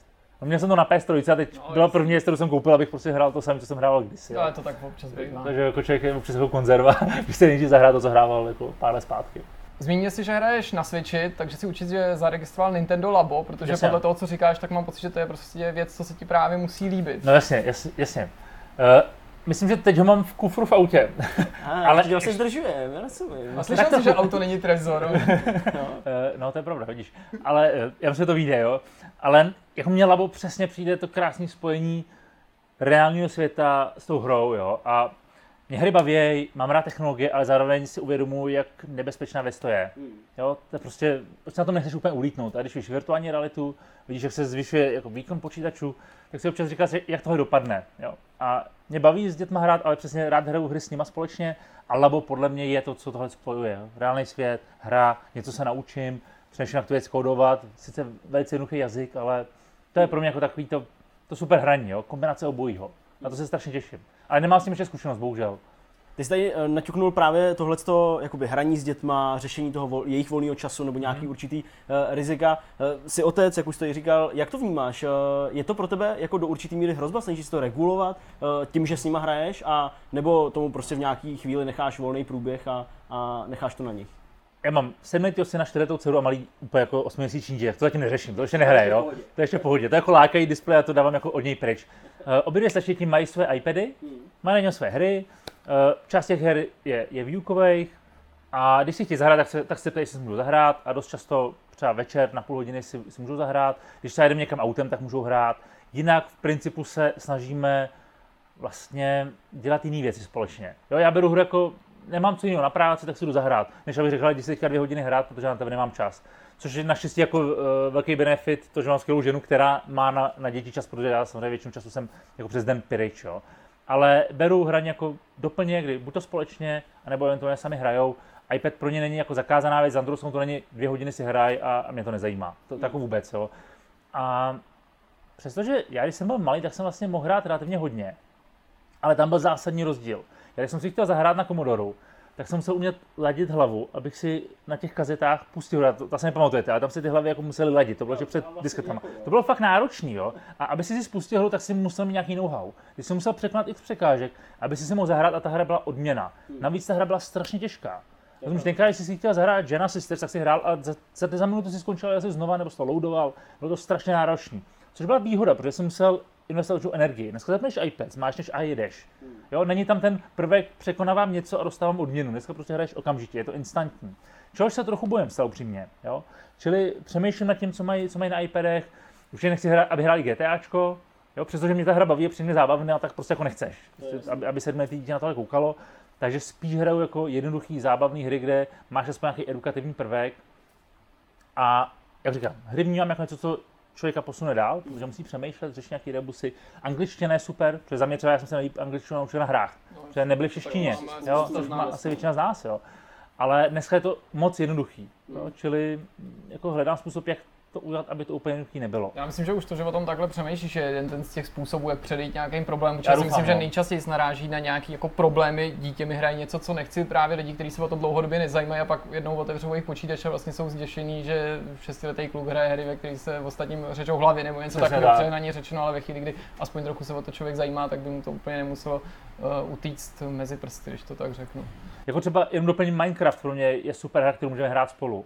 Jo, a než to bylo, jdeme zabíjet zombíky, říkám, OK, tak jo, zkusíme chvíli zabíjet zombíky, ale pak se dostaneš do fáze, kdy ho baví posadit hrát a to je boží. Jo, to je prostě geniální. Minecraft je pro mě skvělý Lego ve 3D světě, jo. Ale ve finále je to vždycky o tom, jako rodič aspoň tak vnímám, že tomu děti musí dát něco jiného než hru. Hru vnímám jako všechno blbě druhořadou. První je pojďme spolu ven, jezdit na koloběžce nebo jdi si hrát s klukama a něco dělejte společně, než jako hrajte. Jo? A smutný je, že dneska, když jdeš kolem školy, tak prostě vidíš, že ti jak jdou z družiny dřív a hodinu čumě do telefonu. A to, to mi přijde jako fakt blbý. Jo? To je, jako já se víc bojím ještě víc sociálních sítí než her. To jsem se právě taky chtěl dotknout, eh, ne snad úplně sociálních sítí, když YouTube sám o sobě je taky sociální síť. Eh, Ty seš člověk, který na YouTube tvoří velmi aktivně, eh, samozřejmě je to obsah, který je určený prostě pro dospělý lidi nebo publikum, který prostě hledá informace. Nicméně přistupuješ podobně, jako přistupuješ u her, u dětí, s tím sledováním prostě YouTuberů a vůbec jako trávením času na YouTube, sledováním těch videí. To je vlastně takový jako pasivní čas právě vyplněný jenom tím, že člověk má telefon, iPad a jenom kouká. Hele, já ještě nejsem v té rovině, kdyby tohle moje děti řešily. Jo? Čili ještě tím nemám osobní zkušenost, ještě nejsem ve stavu, kdyby prostě byli Ještě na k YouTube. prostě. Přesně tak, přesně tak, ještě jsem nebyl, jo. a tady pak vezmu si a bude to vyřešený, jo. Ale Neboj, Uh, takhle to dělají všichni hosti. Rozumíš, jak eh, potřebuješ mít kontakty, že? jo. Ale zatím tam nejsem, jo. A určitě nechci, aby moje dítě jako sledovalo YouTube od rána do večera. Budu radši, když bude chtít být youtuberem a budeme řešit, jak to udělat. Jasně. Rozumíš, jo? Dobrý, tak si sežen kameru, přemýšlej, co to je kompozice, jak vyříš audio a něco se nauč. Fajn. Jako podpořím ho, jo, ale nechci, aby pět hodin prostě koukal, koukal na videa, kde jedou občas nesmysly. Jo? To znamená, tady to jako už chci kontrolovat, nebo kontrolovat, chci se o tom bavit a chci mít nad tím nějaký přehled. Jo? Ale jak říkám, naštěstí tam ještě nejsem a moje dítě jako je strašně šťastný ve škole, kde je do pěti hodin v družině, jo? což je paráda, bych jako v družině nevydržel za, svého dětství, ale oni to mají dneska naštěstí jinak a naštěstí tam není proto, aby, aby hráli hry, ale protože chtějí být pohromadě děti. A dokud tak bude, tak je to paráda. Pak budu žít plán B, co teď, jako když potřebuje všem psát přes Messenger zprávy a, a čumí do telefonu. Jo? Já jsem býval teda v družině taky děsně rád a vždycky Já jsem tam vymýšlel taky. hlavně nějaký jako bejkány, třeba jak někomu vyrazit zuby a podobně. Já jsem vytopil družinu, no, jako dobrý. Mm, no. Ale na Mikuláše si zuby spolužákovi nevyrazil Ne, ne, asi. viď? takového. to byl nejsmutnější Mikuláš, jaký jsem kdy měl. Aha, Ale aspoň- tím nikdy nepřemýšlel, to mě trošku děsíte. Jako. Ale, ale Ne, ne, ale mě přišel čert, takže jsem si jako to dítě říkal, no, má to svý výhody, byla to asi druhá třída. Uh, k tobě se jako Apple fanouškovi a Apple odborníkovi určitě dostane i řada kuriozit. Já jsem to tady už zmínil, měl jsi možnost někdy si zahrát na té jediný herní konzoli, na který se Apple podílel na tom Pepinovi? Nebo vyzkoušet ho někde? No, dobrá otázka. Neměl. Já mám člověka v týmu, který ho má. A on byli v Londýně a vlastně jsme přes spolu jako kamarádíme dlouho, ještě jsme neměli tady tu příležitost. Takže ne. Jako viděl jsem tu konzoli, ale nikdy jsem na tom nehrál. Hm, vidíš, to je smutný. To jsem si nas- napsat na svůj bucket list. Jako. To asi my všichni bychom to jako... To asi, Měli ale já, já, myslím, že to mají v nějakém muzeu, někde jsem to viděl, je, I tady v je muzeu to je, ne? Možná. tady možná, ale v nějakém německém, mají, mají v Německu nějaký, bylo to v Německu? Někde bylo nějaký muzeum, Apple muzeum, ale ne u nás. To, co je tady, tak na tom si ale určitě nemůžeš zahrát. To je tam No, možná to je no. vystavený, To je ale asi- ne, ne na že to je zahrání. vystavený, ale že nemůžeš hrát. No. Hmm, hmm. OK. Tak uh, bizarnosti asi, bizarnosti asi ne, uh, nechme stranou. Uh, ty jsi zmínil, mám člověka v týmu v Londýně, to mě zase přivádí právě zpátky k té tvojí práci, eh, vztahující se právě k Apple, ale vůbec obecně, jak třeba tvůj pracovní den vypadá, abyste to vůbec diváci mohli představit? Říkáš, že jsi celý den pryč, až třeba do večera? Eh, Můj pracovní den, hele, já se nejvíc živím tím, že přijdu ke klientovi, já jsem s klientem, no, jsem u klienta, jo, takže můj pracovní den je ráno funguje jako taxikář, to znamená dostat děti do školy, do školky, takže stávám relativně brzo, pak se přijdu čas, včas dostat ke klientovi a tam jsem od 3 do nějakých 6 hodin, jo, takže většinou jako čtvrtá, čtvrtá plus minus jako končím. A jsou to většinou školení nebo konzultace. A pak jsem v takovém stavu, že, že tak ještě půl hodiny, hodinu jsem schopen jako reagovat na e-maily, a pak jsem úplně mrtvej a přijdu domů a tam jsou zase děti a snažíš se dostat jako, tak nějak jako do postele, aby si David se cítil totálně mrtvej a chci si jít lehnout, jo? což je jako, teď je tak jako hodně smutný a velice repetitivní, jo? Ale ono to za chvíli zase bude lepší, až, až ten nejmenší povyroste. A je v principu takovýhle můj den, Eh, já se snažím školy tři, tři dny v týdnu, protože je to pro mě pak už jako náročný, třeba pět dnů v týdnu, což jsem jako dřív dělal, ale to už je pro mě jako velká kudla. A pondělí a pátky se snažím, za mě říkám snažím, protože někdy to vyjde, někdy ne, Uh, buď to věnovat videím, nebo nedělat nic, nebo mít schůzky s klientama, nebo se někam projet, prostě jako tři dny, tři dny vydělávat peníze a dva dny jako, uh, pracovat na sobě nebo na okolí. Do toho jsem právě vážu některé cesty, které dělám pro Apple, takže někdy jako ve čtvrtek odletím, vrátím se v sobotu, podle toho, podle toho jaký jako event, event to je. A snažím se to jako nějak tak poskládat, abych přežil. Tady to jako, jak vypadá aktuálně jako můj čas, ale Eh, ten, ten život je teďka hodně ovlivněn samozřejmě rodinou. A já jsem hodně pár let zpátky cestoval, jakože fakt hodně, hodně. A teď jsem vlastně rád, že už tolik necestuju. No to jako určitý životní fáze je to super, člověk se to jako vyzkouší, je to dobrý jako ego boost a člověk jako má zase dobrý pocit, naučí se strašně moc a je pak vlastně přišel na to, že už si jako spoustu věcí viděl, zažil a jako být občas doma a, a vidět, jak přesně ty děti začínají možná hrát první hru a ty si můžeš hrát s nimi je vlastně taky fajn. Jo, takže teď mám takovou jako fázi spíš jako být doma a už jako nepotřebuji tolik lítat a, a jako přemýšlím, jestli chci jet na dva dny do Bratislavy nebo do Berlína, anebo vlastně ne. Jo. Takže možná trošku jako fotrovat tím. Mm, no tak možná jenom nacházíš nějaký svůj, svůj klid. Daří se ti odpočívat? Ale jako doma si moc neodpočinu. Já, já si vlastně odpočinu nejvíc v práci. Hmm. Jo, ono to zní blbě, ale možná to ví, takže já to můžu říct. Teď jsem to chtěl říct, zdravíme ženu.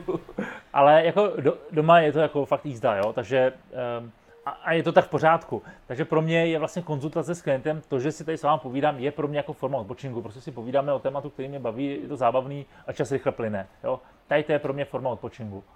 Pověz mi, uh, pravidelně můžeme v médiích číst prostě zprávy, jak se Apple výborně daří, jako třeba hmm. teďka, a vyplnili se takový ty předpovědi, prostě, že po, po, po úmrtí Steve Jobse ta firma prostě skolabuje. Z druhé strany, prostě se opakovaně objevují ty informace a potvrzují, že vlastně ten biznis těch počítačů je pro Apple čím dál méně výnosný, uh-huh. zajímavý. Taky to vidíme na tom, jak se odkládají některé ty produkty jako Mac Pro a podobně a jestli vlastně vůbec tenhle segment Apple zajímá ty sám eh, jako člověk, který vlastně se tím živí a, a já nevím, předává ty informace dál těm firmám, tam, kde je důležitý to prostředí těch počítačů, jako nějak ti to třeba znervozňuje, že Apple čím dál víc peněz má z telefonů a tabletů, které ale nejsou úplně spojený s tou produktivitou hmm. a že hmm. ten, se, ten, ten systém počítačový se začíná ocitat někde na okraji v posledních letech? Já bych neřekl, že, že na okraj, ale určitě teďka bylo období, teď už myslím, že s iMacem Pro je to trošku někde jinde, jo? a než přišel iMac Pro, tak bylo tak jako rok, možná roka půl, kdy profesionálové začali říkat, jako, co se to děje. Já potřebuji tady kvalitní stroj a vy mi nabízíte starý Mac Pro, který prostě už mi nestačí. Windows svět je jako někde jinde, nebo PC svět, a Apple ztrácí. Jo? A iMac Pro to změnil, v rovině lidi, kteří na tom dělají profesionálně, těm je jedno, jestli to stojí 200 nebo 400 tisíc, prostě ten, si ten stroj koupí a dostanou ten víkend, který potřebují. Jo? A Mac Pro jako přijde. Takže myslím si, že teď je to v pohodě a že Apple jako tady tu, tady tu rovinu, rovinu uspokojil. Na druhou stranu si sám uvědomu, jak hodně málo dneska na Macu pracuju a jak se změnil můj pohled na Mac. Jo. Jako než přišel iPhone, já jsem byl na uvedení iPhoneu a já jsem tenkrát chtěl novýho Maca. A on prostě ukázal nějaký iPhone a říkám, proč děláte nějaký telefon, koho to zajímá, jako, jsem koupit Nokia, jo. A vlastně jako ten, pro mě Apple byl vždycky Mac a teďka vlastně stejně jako 60% práce dělám na telefonu. Jo? Jako ten iPhone je pro mě to, co používám mnohem víc. Mac je pro mě jako hrubý nástroj, kde řeším e-maily, tohleto, tamhleto, ale vlastně nechci víc na počítači pracovat. Jo? Ten mobilní svět mi přijde, že je zajímavější a myslím si to jako ten svět uvědomuje a je to vidět na prodejích. Jako obecně celý svět jako z hlediska prodejů PC, jako nechci říkat, že jde do háje, ale to, co zažíval v 90. letech, je, je prostě nenávratně pryč. Jo, jediné, co trošku jako e, občas roste je Mac, proti konkurenci, protože na tom můžeš rozvinout Windowsy i macOS. Jo. Takže jako podle mě se to dostalo do určitý fáze, kdy ta technologie je dospělá a je víceméně hotová. Je to podobně jako auta. Taky auto jako už to moc nevymyslíš, pokud se bavíme o elektroautech, a jinak ta auta mají volant, mají řadící páku a čtyři kola. Jo? Počítač je pro mě to samé, je to prostě hotová zážitost, kde budeš jako tunit výkon, ale nic zásadního tam už podle mě nepřijde. A nesleduješ teda přece jenom na té firmě nějakou jako změnu v tom, jak se jako chová, nebo právě myslím s, po odchodu toho jo, Jobse, jo, jo. protože mě tam jako spousta drobností štve, nemá smysl je úplně vyjmenovat, protože kdybych tady řekl, že mě štve, že není MagSafe v nabíječce a podobně, jak by to znělo jo. jako banality, ale že vlastně mi přijde se odchýlil ze spousty věcí, které v té oblasti počítačů pro ní byly dřív typický nebo klíčový. Jo, uh, já si myslím, že že ta firma je jiná než za Jobse, stoprocentně. Zároveň ale přesně to, že nedělá ty věci, které lidi chtějí, je pro mě Apple. Jo? A e, jakoby to je DNA firmy. Tý DNA té firmy není to, že je MagSafe, který je super, a všichni začali, nebo část firmy začala kopírovat, až ho budou mít na do smrti. Jo? DNA té firmy je jako ty věci zjednodušit a když ta technologie jako už není zajímavá, tak ji odpojit a udělat věci jinak. A ono občas jako potřebuješ 2-3 roky, aby se na to podíval zpětně a uvědomil si, no ono to vlastně mělo logiku. Přestože teď nosíme nějaký pitomý dongly. Jo. A já to chápu, je to na nic, ale pokud jako USB-C se jako standard chytí, tak to bylo logický. Jo? Pokud ten MacBook vydrží nějakou dobu a potřebuješ ho nabíjet jenom večer, kdy ho máš v nabíječce, tak na co chceš MagSafe, protože ho nepoužíváš, když jsi na cestách. Jo? To je podle mě jako to, kam to chtějí dostat. Jenomže tam ještě není, ale lidi remcaj, což je zcela v pořádku. Jo? Ale Apple jako vždycky udělat věci trošku dřív, než ten trh tam je, protože chce dostat nějakou výhodu. A tady to je podle mě DNA té firmy. Jako to tam podle mě je pořád. Jo? Na druhou stranu samozřejmě ta firma ztratila lídra a člověka, který byl schopen občas ty lidi seřovat a říct, tady tím směrem jedeme. A teď je to jako na Ivovi, že jo, a na tom týmu, který pod jako Jobsem vyrost a ta firma se samozřejmě jako chová jinak a je to mnohem víc biznisová společnost. Na Apple už dneska není zajímavé jenom ty produkty, ale vlastně to, jak jako Moloch dokáže přežít. Jako, to je neuvěřitelný. Hmm. Ta firma posledních 20 let chcípá. Každý analytik ti řekne každý kvartál, ale ta, to, Apple je doháje. Prostě A oni zase ukážou výsledky a vlastně je to pořád dobrý. Jo. To je na ní jako strašně zajímavé a dokážou i přesto, že tam ten člověk není. Jako pořád generovat zisky, vydělávat, jako chrlit produkty, který tam nemáš toho lídra, on ti udělá iPhone 10, tam se to pořád jako prodává, jo. A pak všichni začnou dělat noče, jako. To nepochopíš, jako jo. Ty lidi mají pořád potřebu jako ještě tohle kopírovat, přestože to všichni víme, jako, že to je negativní prvek, jo. Když se to všem nelíbilo, pak, Teď se to pak, stává se to, pak, se, pak to muselo být v. Androidu a No, najednou jasně. to má každý jo, to jo, telefon. rozumíš, jako to je pořád cíl té značky, to znamená, je pořád relevantní. A to je jako to, to, to hrozně cením, přestože to je rozhodně jiná firma, hodnotově už je to někde jinde, jako dneska mnohem víc se fokusují na to, aby byly zelený, prostě ty produkty jako vznikaly za, za správných podmínek, diverzity, to znamená prostě jako eh, neřeší pohlaví, rasy a tak dále, a to jsou strašně důležité věci, ale Jobs byl víc fokusovaný na produkt, Teď už to máme nějakou zodpovědnost, protože tady zaměstnáváme hromadu lidí a miliony lidí ty naše produkty používají. Jo? Takže je ta firma 100% jiná. Jo? A myslím si, že velice opatrně bude dávat nové produkty na trh, ale tak to prostě jako je a pořád jí cením, i když jako z jiného důvodu, než, než předtím. Jo? To 100%. Z téhle takový mírně vizionářský jako noty uh, bych možná přišel už uh, tak nějak uh, trochu k závěru. Je nějaká uh, akce v letošním roce spojená s čímkoliv, co děláš? Apple, hry, cokoliv, na kterou se vysloveně těšíš a ke který se třeba upínáš a která by tím pádem mohla zajímat i naše diváky. Uh, hele, jako, jako podzim je vždycky zajímavý, protože přijde iPhone a pak bude hrozně práce a bude to stát hrozně peněz, jo, protože člověk musí koupit iPhone a tak dále. To je to jasný, Ale... ale musí si koupit iPhone. no, tak já jinak tak jako musím, no. tak jasný. Jo, že už jako nemám na výběr. A, a, a musím se ho koupit. Takže, ale jako to, to není věc, který bych se úplně, úplně teď když jako se to řekl úplně prvně, to bude úplně něco jiného, se na to nevadí, To, jo. to říkáš doma ženě, já jsem to úplně viděl prostě. Tu, Já tu musím. Cenu, já musím, já, já, já No ne, to budu dvakrát, že jo, pak je to pohodě. stačí, ale jako potřebuju ho kvůli práci, víš, miláčku. Jasně, já na tom jenom pracuju, že jo. A um, teď jako když jste řekli akce, tak já jsem si vybavil, že, uh, a to je fakt úplně mimo, jo. Uh, v září bude akce, která je zaměřená na 86, což, jsou, což je auto, který mám. A, tam, a, ono jich po republice jezdí asi jako 150, možná 120. A ono to má jako super zajímavou historii z Japonska, kde Hachiro, se to jmenuje, je to 86 takový jako starý auto, který měl, za, byla to zadokolka, a oni s tím driftovali po japonských horách a dělali tam závody. A Toyota na tomhle autě postavila jako dnešní generaci. A já jsem minulý rok nebyl, protože jsem akorát narodil dítě a tenhle rok pojedu a strašně se na to těším, že pojedu na okruh blbnou. Takže to jsem si jako teďka vybavil, přestože to nesouvisí s hrama ani Ale s Applem, jo. to vůbec souvisí to s tím životem, to je paráda. Takže, takže na to se vlastně těším. Na to se jako těším moc, protože mm, jsem jeden rok vynechal a, a to je chyba. Moc díky Petře, že si nás poctil svojí návštěvu, bylo to nesmírně Díky, díky za pozvání. Díky moc. Tak jo, tak fajn, tak se. uh, jsme na konci a my se přesuneme v tomhle tom Vortexu číslo 33 zase do další části. Čas hrozně letí, když se člověk dobře baví a my jsme zase na konci a navíc nás ještě čeká nějaká práce a taky čas v kotvě se nachýlil a už tam vzadu slyším nějaký uklízečky, nějaký stroje, že se Zambony. tam eh, To je větrák, pohybujou. pánové.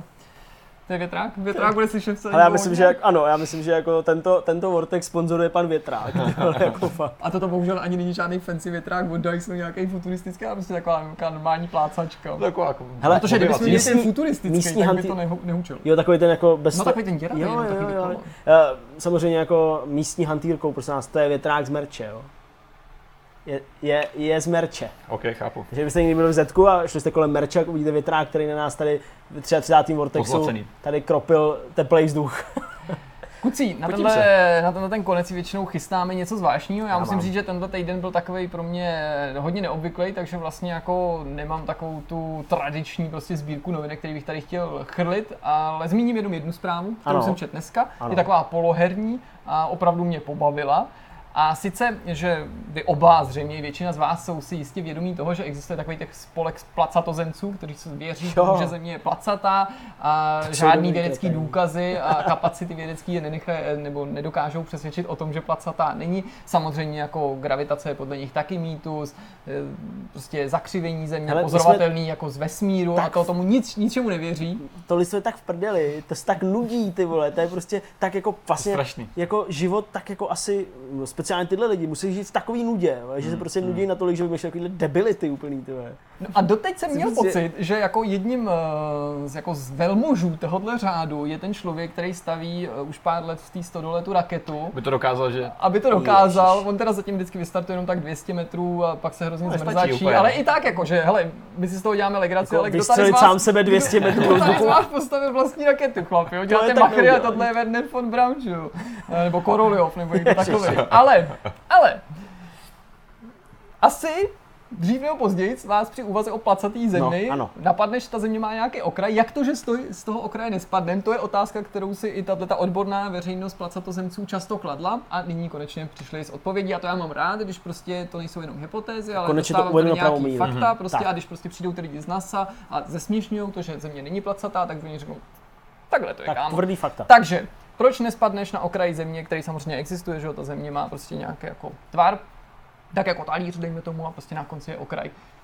Je to úplně jednoduchý, mnohem jednodušší, než by se mohlo zdát. Prostě na tom konci, to vypadá jako na konci bludiště v Pekmenovi a když ty přejdeš na ten kraj, tak se objevíš na tom druhém kraji. Je to A jo. banální, všichni to ví, je to přece snadný a A navíc, já to jsem doplnil já tu Jo. teorii, já jsem ji rozšířil, doufám, že mě někde budou pak citovat, to vysvětluje existenci duchů, že protože v Pekmenovi byly taky duchové, takže ty, Ty duchové to jsou vlastně Hej, a to fakt, to fakt jako říká, jo, bez No, to fakt jako říkají. Ale jako já jsem slyšel jako vědeckou, teda jako nějakou jako analýzu, jak by to jako teoreticky vypadalo kvůli, kvůli jako setrvačnosti a dalším věcem, že by se jako okraje, teda teoreticky, kdyby teda země byla placatá, ty o čem se tady kurva bavíme. Ale to jsou všechno příliš, Ale počkej, počkej, všechny ty věci, Počkej, jak no by jasně, to jako smysl. Ale jako teda bavili se, kdyby to byl jako teda disk, rotační disk, kdyby to byl.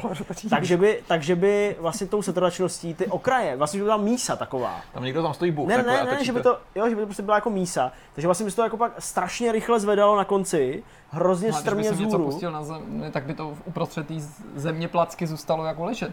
No, uvažujem, To že jakoby seriózní, jako. nejsme v laboratoři. síla, jako. No, jak- já vím, ano, oni prostě se baví jenom o tom konci, proto to prostě nefunguje do prdele, jak to říká eh, prostě pan Grigar. A teď, si a teď, taky a teď nemyslím Lukáše, ale myslím jeho otce, eh, jak on, jak on si No, dělal teďka v vždycky, vždycky si toho srandu, no. Lukáš vždycky dělal srandu, něco, že jeho táta je astrolog, nebo něco takového, vždycky si dělal srandu.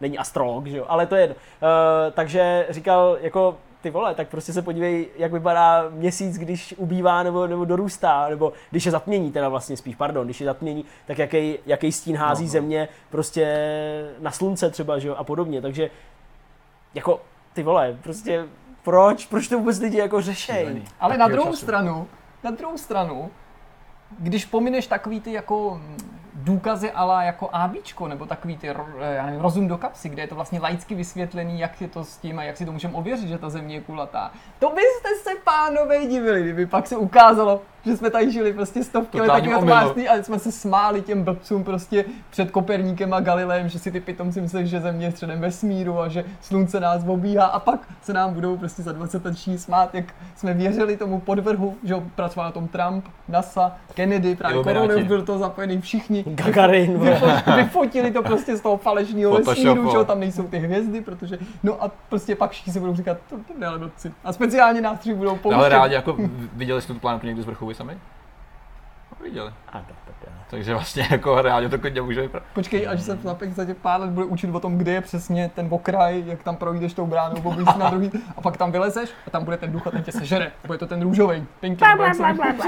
A když nesežereš to jabko, tak ti dá tak na že se nebude stačit divit. No a když už jsme u toho sci-fi, tak já, Timeless. to je můj tip, jsem se pustil do čtení koule, Aha. Prosím. do toho, do toho románu od Michaela Crichtona. Jo, takhle. A je to úplně boží. Byl jsem ignorant, že jsem to dřív nepřečet, protože já jsem žil v domnění, že jsem to čet. A teď si úplně nejsem jistý.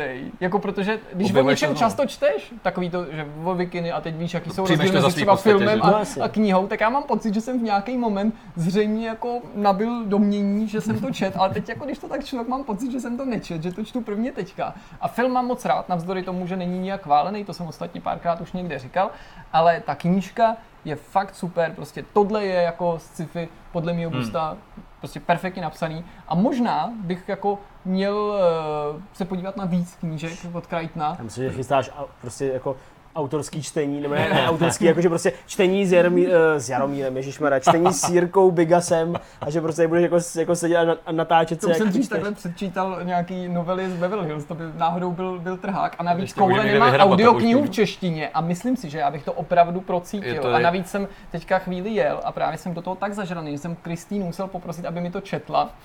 Takový, já jsem uchyl. byli jste u toho ano, nahatý? takhle je manželství právě, to jsme jeli autem Jo, a ona, mi to musela číst povinně, protože to... Ježiš. A, pro, a když to četla, Je krásný Ahoj, manželství. tak prostě jsem si úplně říkal, to vůbec prostě jako nepřišlo, tam nejsou ty emoce, nemění mi ty hlasy prostě. A pak mi dokonce udělal, že tam byly nějaký výpisy z počítače a ona mi říkal, oh, raz, dva, tři, A, Q, no dál, prostě tam jsou takový obyčejný AB, mám to číst celý.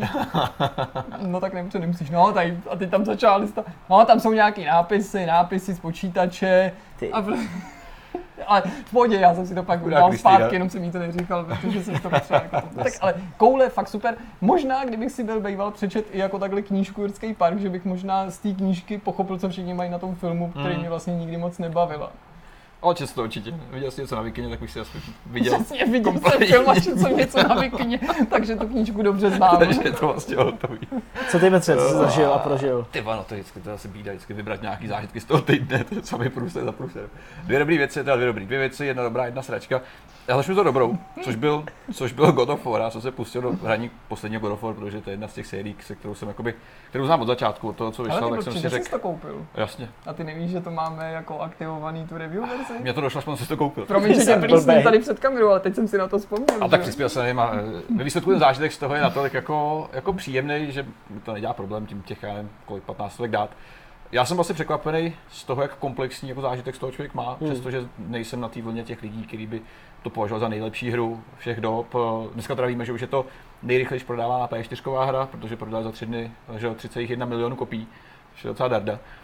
A vlastně jsem z toho docela jako nasycený, musím říct. Jako, že víš, že když hraješ dobrou hru, tak to cítíš, ale když ji dohraješ, tak cítíš takový jako speciální naplnění, jakože, ah, jako, že se prostě dobře najíš, tak takový pocit z toho prostě mám. A je to moc příjemný. Já jsem jako, zrknul jsem to vlastně docela rychle, to masivní hra, která vypadá jak z jiného světa pro mě. Jako, To graficky a technicky. To je je jako takový technicky je to fakt to A úplně to já právě, já, já si musím na to najít čas a Jo. musím se jako na to Máš hecnout. 4K jíří? Eh, 4K nemám. Mám Ale, jenom ale i Full HD je dobrý. 1080. I Full HD je pořád dobrý a mě to vlastně překvapilo, protože mně se líbí to, že se vydali, že se zvládli překonat svůj původní stín. A nejenom, že to zvládli, ale ta hra je vlastně ještě jako dá říct lepší ve všech ohledech, což je samozřejmě individuální, hra tam je trošku jiná, už to není taková ta hektická arkáda, jako to bývala. A zadařilo se jim to, u, fakt to přeju a o to víc člověk takhle cení právě těch jako lidí, kteří ten projekt táhnou, jako je Cory Bar- Barlog a podobně. Protože prostě vidíš, že ten člověk tam není od toho, aby, aby ostatní hnal a nějaké peskal, pracovali rychlejš. Taky to není člověk, který ví všechno, ale prostě má v hlavě tu vizi a byl schopný jim to jako tak předat, že to lidi byli schopni jakoby udělat podle toho, co si on hlavě myslel. To je, to je hrozně vzácný, protože člověk, co nemá vizi a ta je takový projekt, většinou jako totální tragédie. A oni to podle všeho zvládli a upřímně řečeno, fakt jsem, fakt jsem z toho spokojený. Myslím, že jsem jako Uh, překvapivý, protože jsem se ani neplánoval, že to zahrál hnedka. Nicméně ten tlak z toho okolí, když mi každý říká, jo, je to fajn, to dobrý, zahraj si to, bla, bla, bla, ale jak mi to nakonec nedalo, tak jsem se taky pořídila. A nalituju ho ten zážitek docela, docela fajn, docela komplexní, komplexnější, než by člověk čekal na to, že to je God of War, protože to byla ta hlavní změna. Řada otázek se prostě vlastně vysvětlila, to, jestli to přímo navazuje na předchozí díl, nebo jestli je to slabý odkaz. A jsou tam některé scény, které jsou fakt jako vypečené, to Zdeňku už asi taky zažil. No, Nebudeme samozřejmě jmenovat, ale je tam takový jeden moment, který je extra silný, který si jako fanoušci, eh, fanoušci určitě, určitě užili a který byl pro mě docela překvapení, musím říct. Jako celá řada jiných věcí, to jak se hezky vyvíjí vztah mezi tím klukem, ačkoliv je takový dost jako lineární, ale některé scény jsou dobrý, kdy třeba eh, ten, eh, ten, to dítě, ten Atreus vlastně jenom začne jako docela jako frackovitej a přestane jako poslouchat tvoje, tvoje příkazy, že? protože ty vlastně jako vládáš Kratose, tak současně i ty jeho schopnosti a věnomen prostě přestane úplně jako ignorovat tvoje příkazy, prostě dělá si co chce. jo. Jako docela jako fajnový, jako malý detaily a ta hra je plná potkaných takových malých věcí, takže, takže upřímně řečeno klobouk dolů, o, asi to není nejlepší hra, to se asi musí určit každý, ale, ale ten zážitek je dost, dost komplexní, To je fajn. což byla ta lepší část, o, ta No a teď druhá, nám řekni, co je to ta horší. horší část to je v GDPR, Ne. slavná spotřeba, vlastně jakoby zákon, upravený zákon o ochraně, o ochraně dat, eh, který vlastně vstupuje v plnou platnost 25. května. Takže zavíráš spolužáky. Uh, ano. Což ale já to seznamu, já se mu nedivím, uh, protože než se jakoby nějak upravovat tu službu na tady to, tak to radši killnout a zavřít úplně, protože problém je v tom všem, že, že vlastně ten zákon je plný takových jako otazníků a děr, že když se začneš ptát na takové jako klíčové jako otázky, uh, které tam někdo očividně nedomyslel, tak nakonec zjistíš, že na ně nemáš odpovědi. A může být A- konkrétní, jako v tomhle ohledu? Ale typicky, když to vezmu, tam je těch, jakoby těch různých bodů je nespočet, to, to prostě Jasně. desítky, stovky. Jeden z nich je třeba takový, že uh, ten zákazník, což je typicky v našem případě nějaký hráč, uživatel aplikace, má právo si vyžádat všechny svoje vlastně jakoby údaje, které si v něm nazbíral. Což je v pořádku, to je normální. Má právo je dostat v nějaký rozumný elektronické podobě, v pořádku, která ale má být přenositelná do jiných služeb.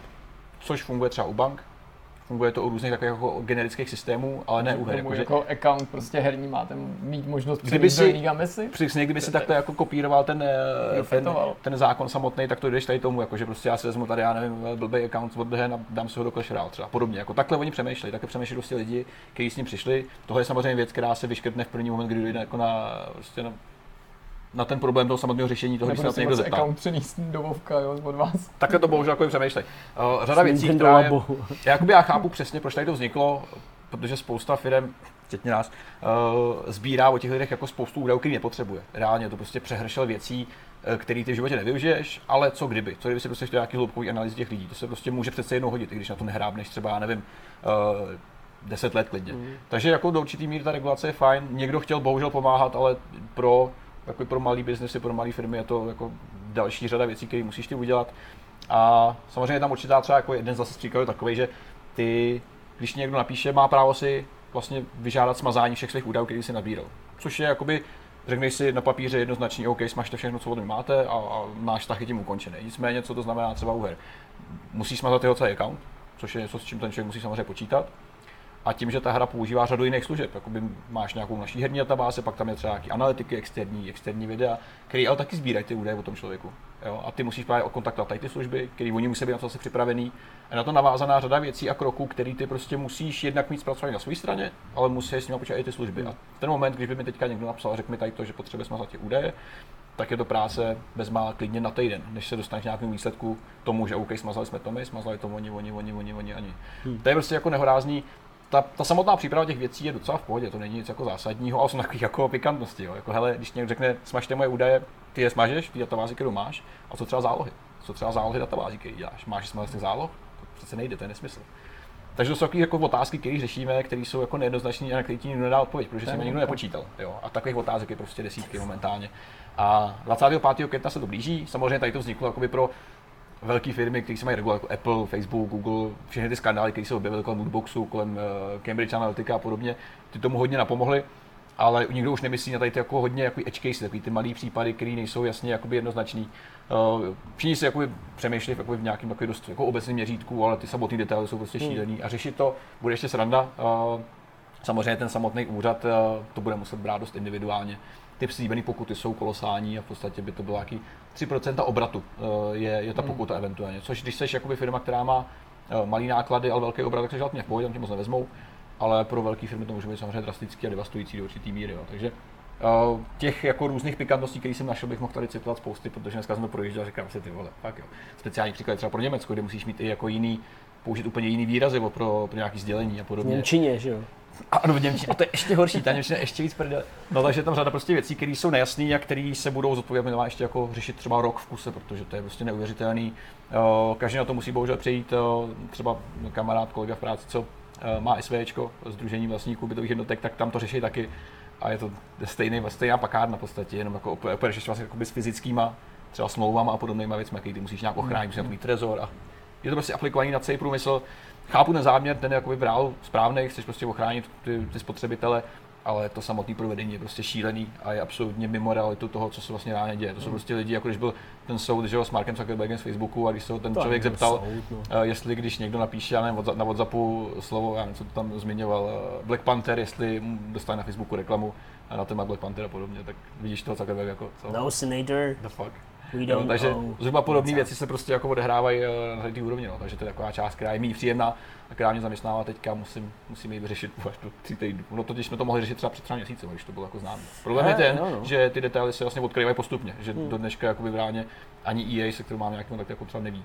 Jo, přesně. Tam to jako, to jsou jako odhady, co se mohlo, co se mohlo dít. No. Takže to byla moje, moje účast eh, Zdeňku, co ty doufám, že to zakončí něčím pozitivnějším. No, já nevím ani vlastně, jestli to je pozitivní nebo není. Já jsem byl poprvé v životě na youtuberingu, člověče. Ale. A je to pro mě strašně zvláštní. Přijde mi to jako, že to je vlastně uh, střed takový nějaký jako možná tradice u nás v České republice, kterou já zažívám od malinka a to je jako snaha se združovat Smeták se k nám dobrý. nějakým způsobem, koníčky, kurzy, Hmm.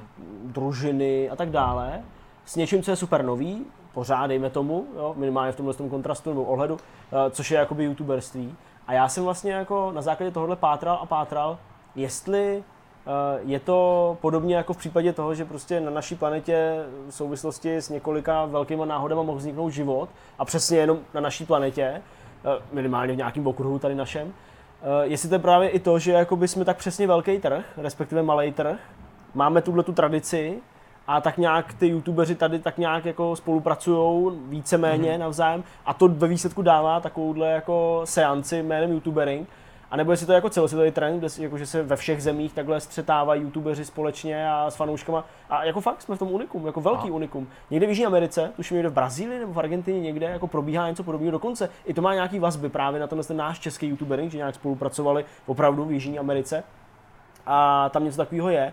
Ale jako pro Ameriku tohle třeba vůbec typický není. Tam mají prostě jako vždycky srazy, dejme tomu, jo, nebo uspořádaný nějaký akce, eh, jenom zaměřený na nějakého jednoho konkrétního youtubera velkýho, nebo se potkali na různých konech, jo, ale nemají prostě festival, jako je třeba, nevím, hudební, že jo, takový to, jak se jmenuje, Coachella, Kou... Jo, jasně, To Coachella. ve Španělsku. Nebo- Ne ve Španělsku, myslím normálně Amerika je Coachella taky. Jo, aha, tak v Americe, normálně v Kalifornii.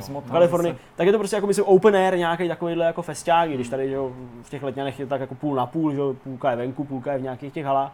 Takže to pro mě vlastně bylo takový hrozně jako fascinující to sledovat, jestli tam jako ty lidi přijdou nebo nepřijdou, přišli tam. Uh, I přesto, že všude je psáno, jako, že to prostě není podpisová akce, jo, že je to prostě akce, kde se jako můžeš potkat s tím youtuberem skrz nějakou jako akci, kterou on si připravil, tak jako ty vole, prostě oni byli na té hlavní stage nebo někde a teď prostě někdo z těch youtuberů, teď ani nevím jako kdo konkrétně, jo, prostě to je úplně jedno. Já jsem byl na stánku Hewlett Packard nebo Omen a vedle mě měl prostě stánek Herdin a Backstrix.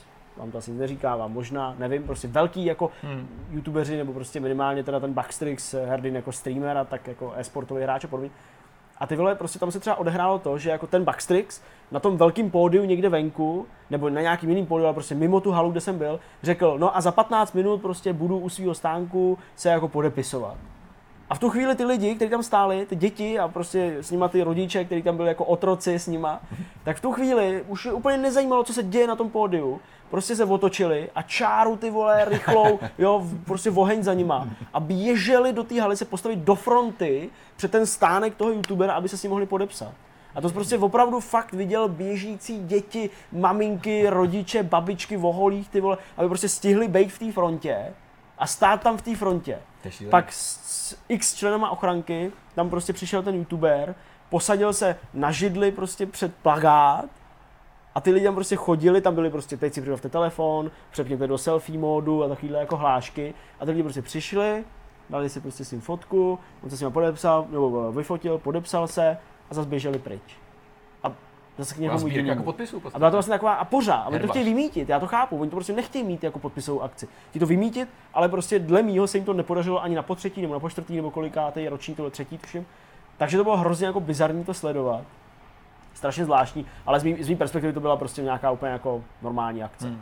Petr se směje, protože bych, víš, že řekne, že to bylo hořívný, protože, a já to prásknu, jsme nezapli kameru, takže ten, konec nahráváme znova a teď musíme zopakovat všechny ty vtipy. Je tady 40 stupňů ve stínu, protože jsme tady Mad Maxu, co jsme Mě, ještě říkali? mě blbě, chtěl bych spát, mám horečku. Jo, Zdeněk děkoval za to, že se díváte na naše videa a těší nás, eh, že jich můžeme trochu přidávat. Co Ano. jsme ještě říkali?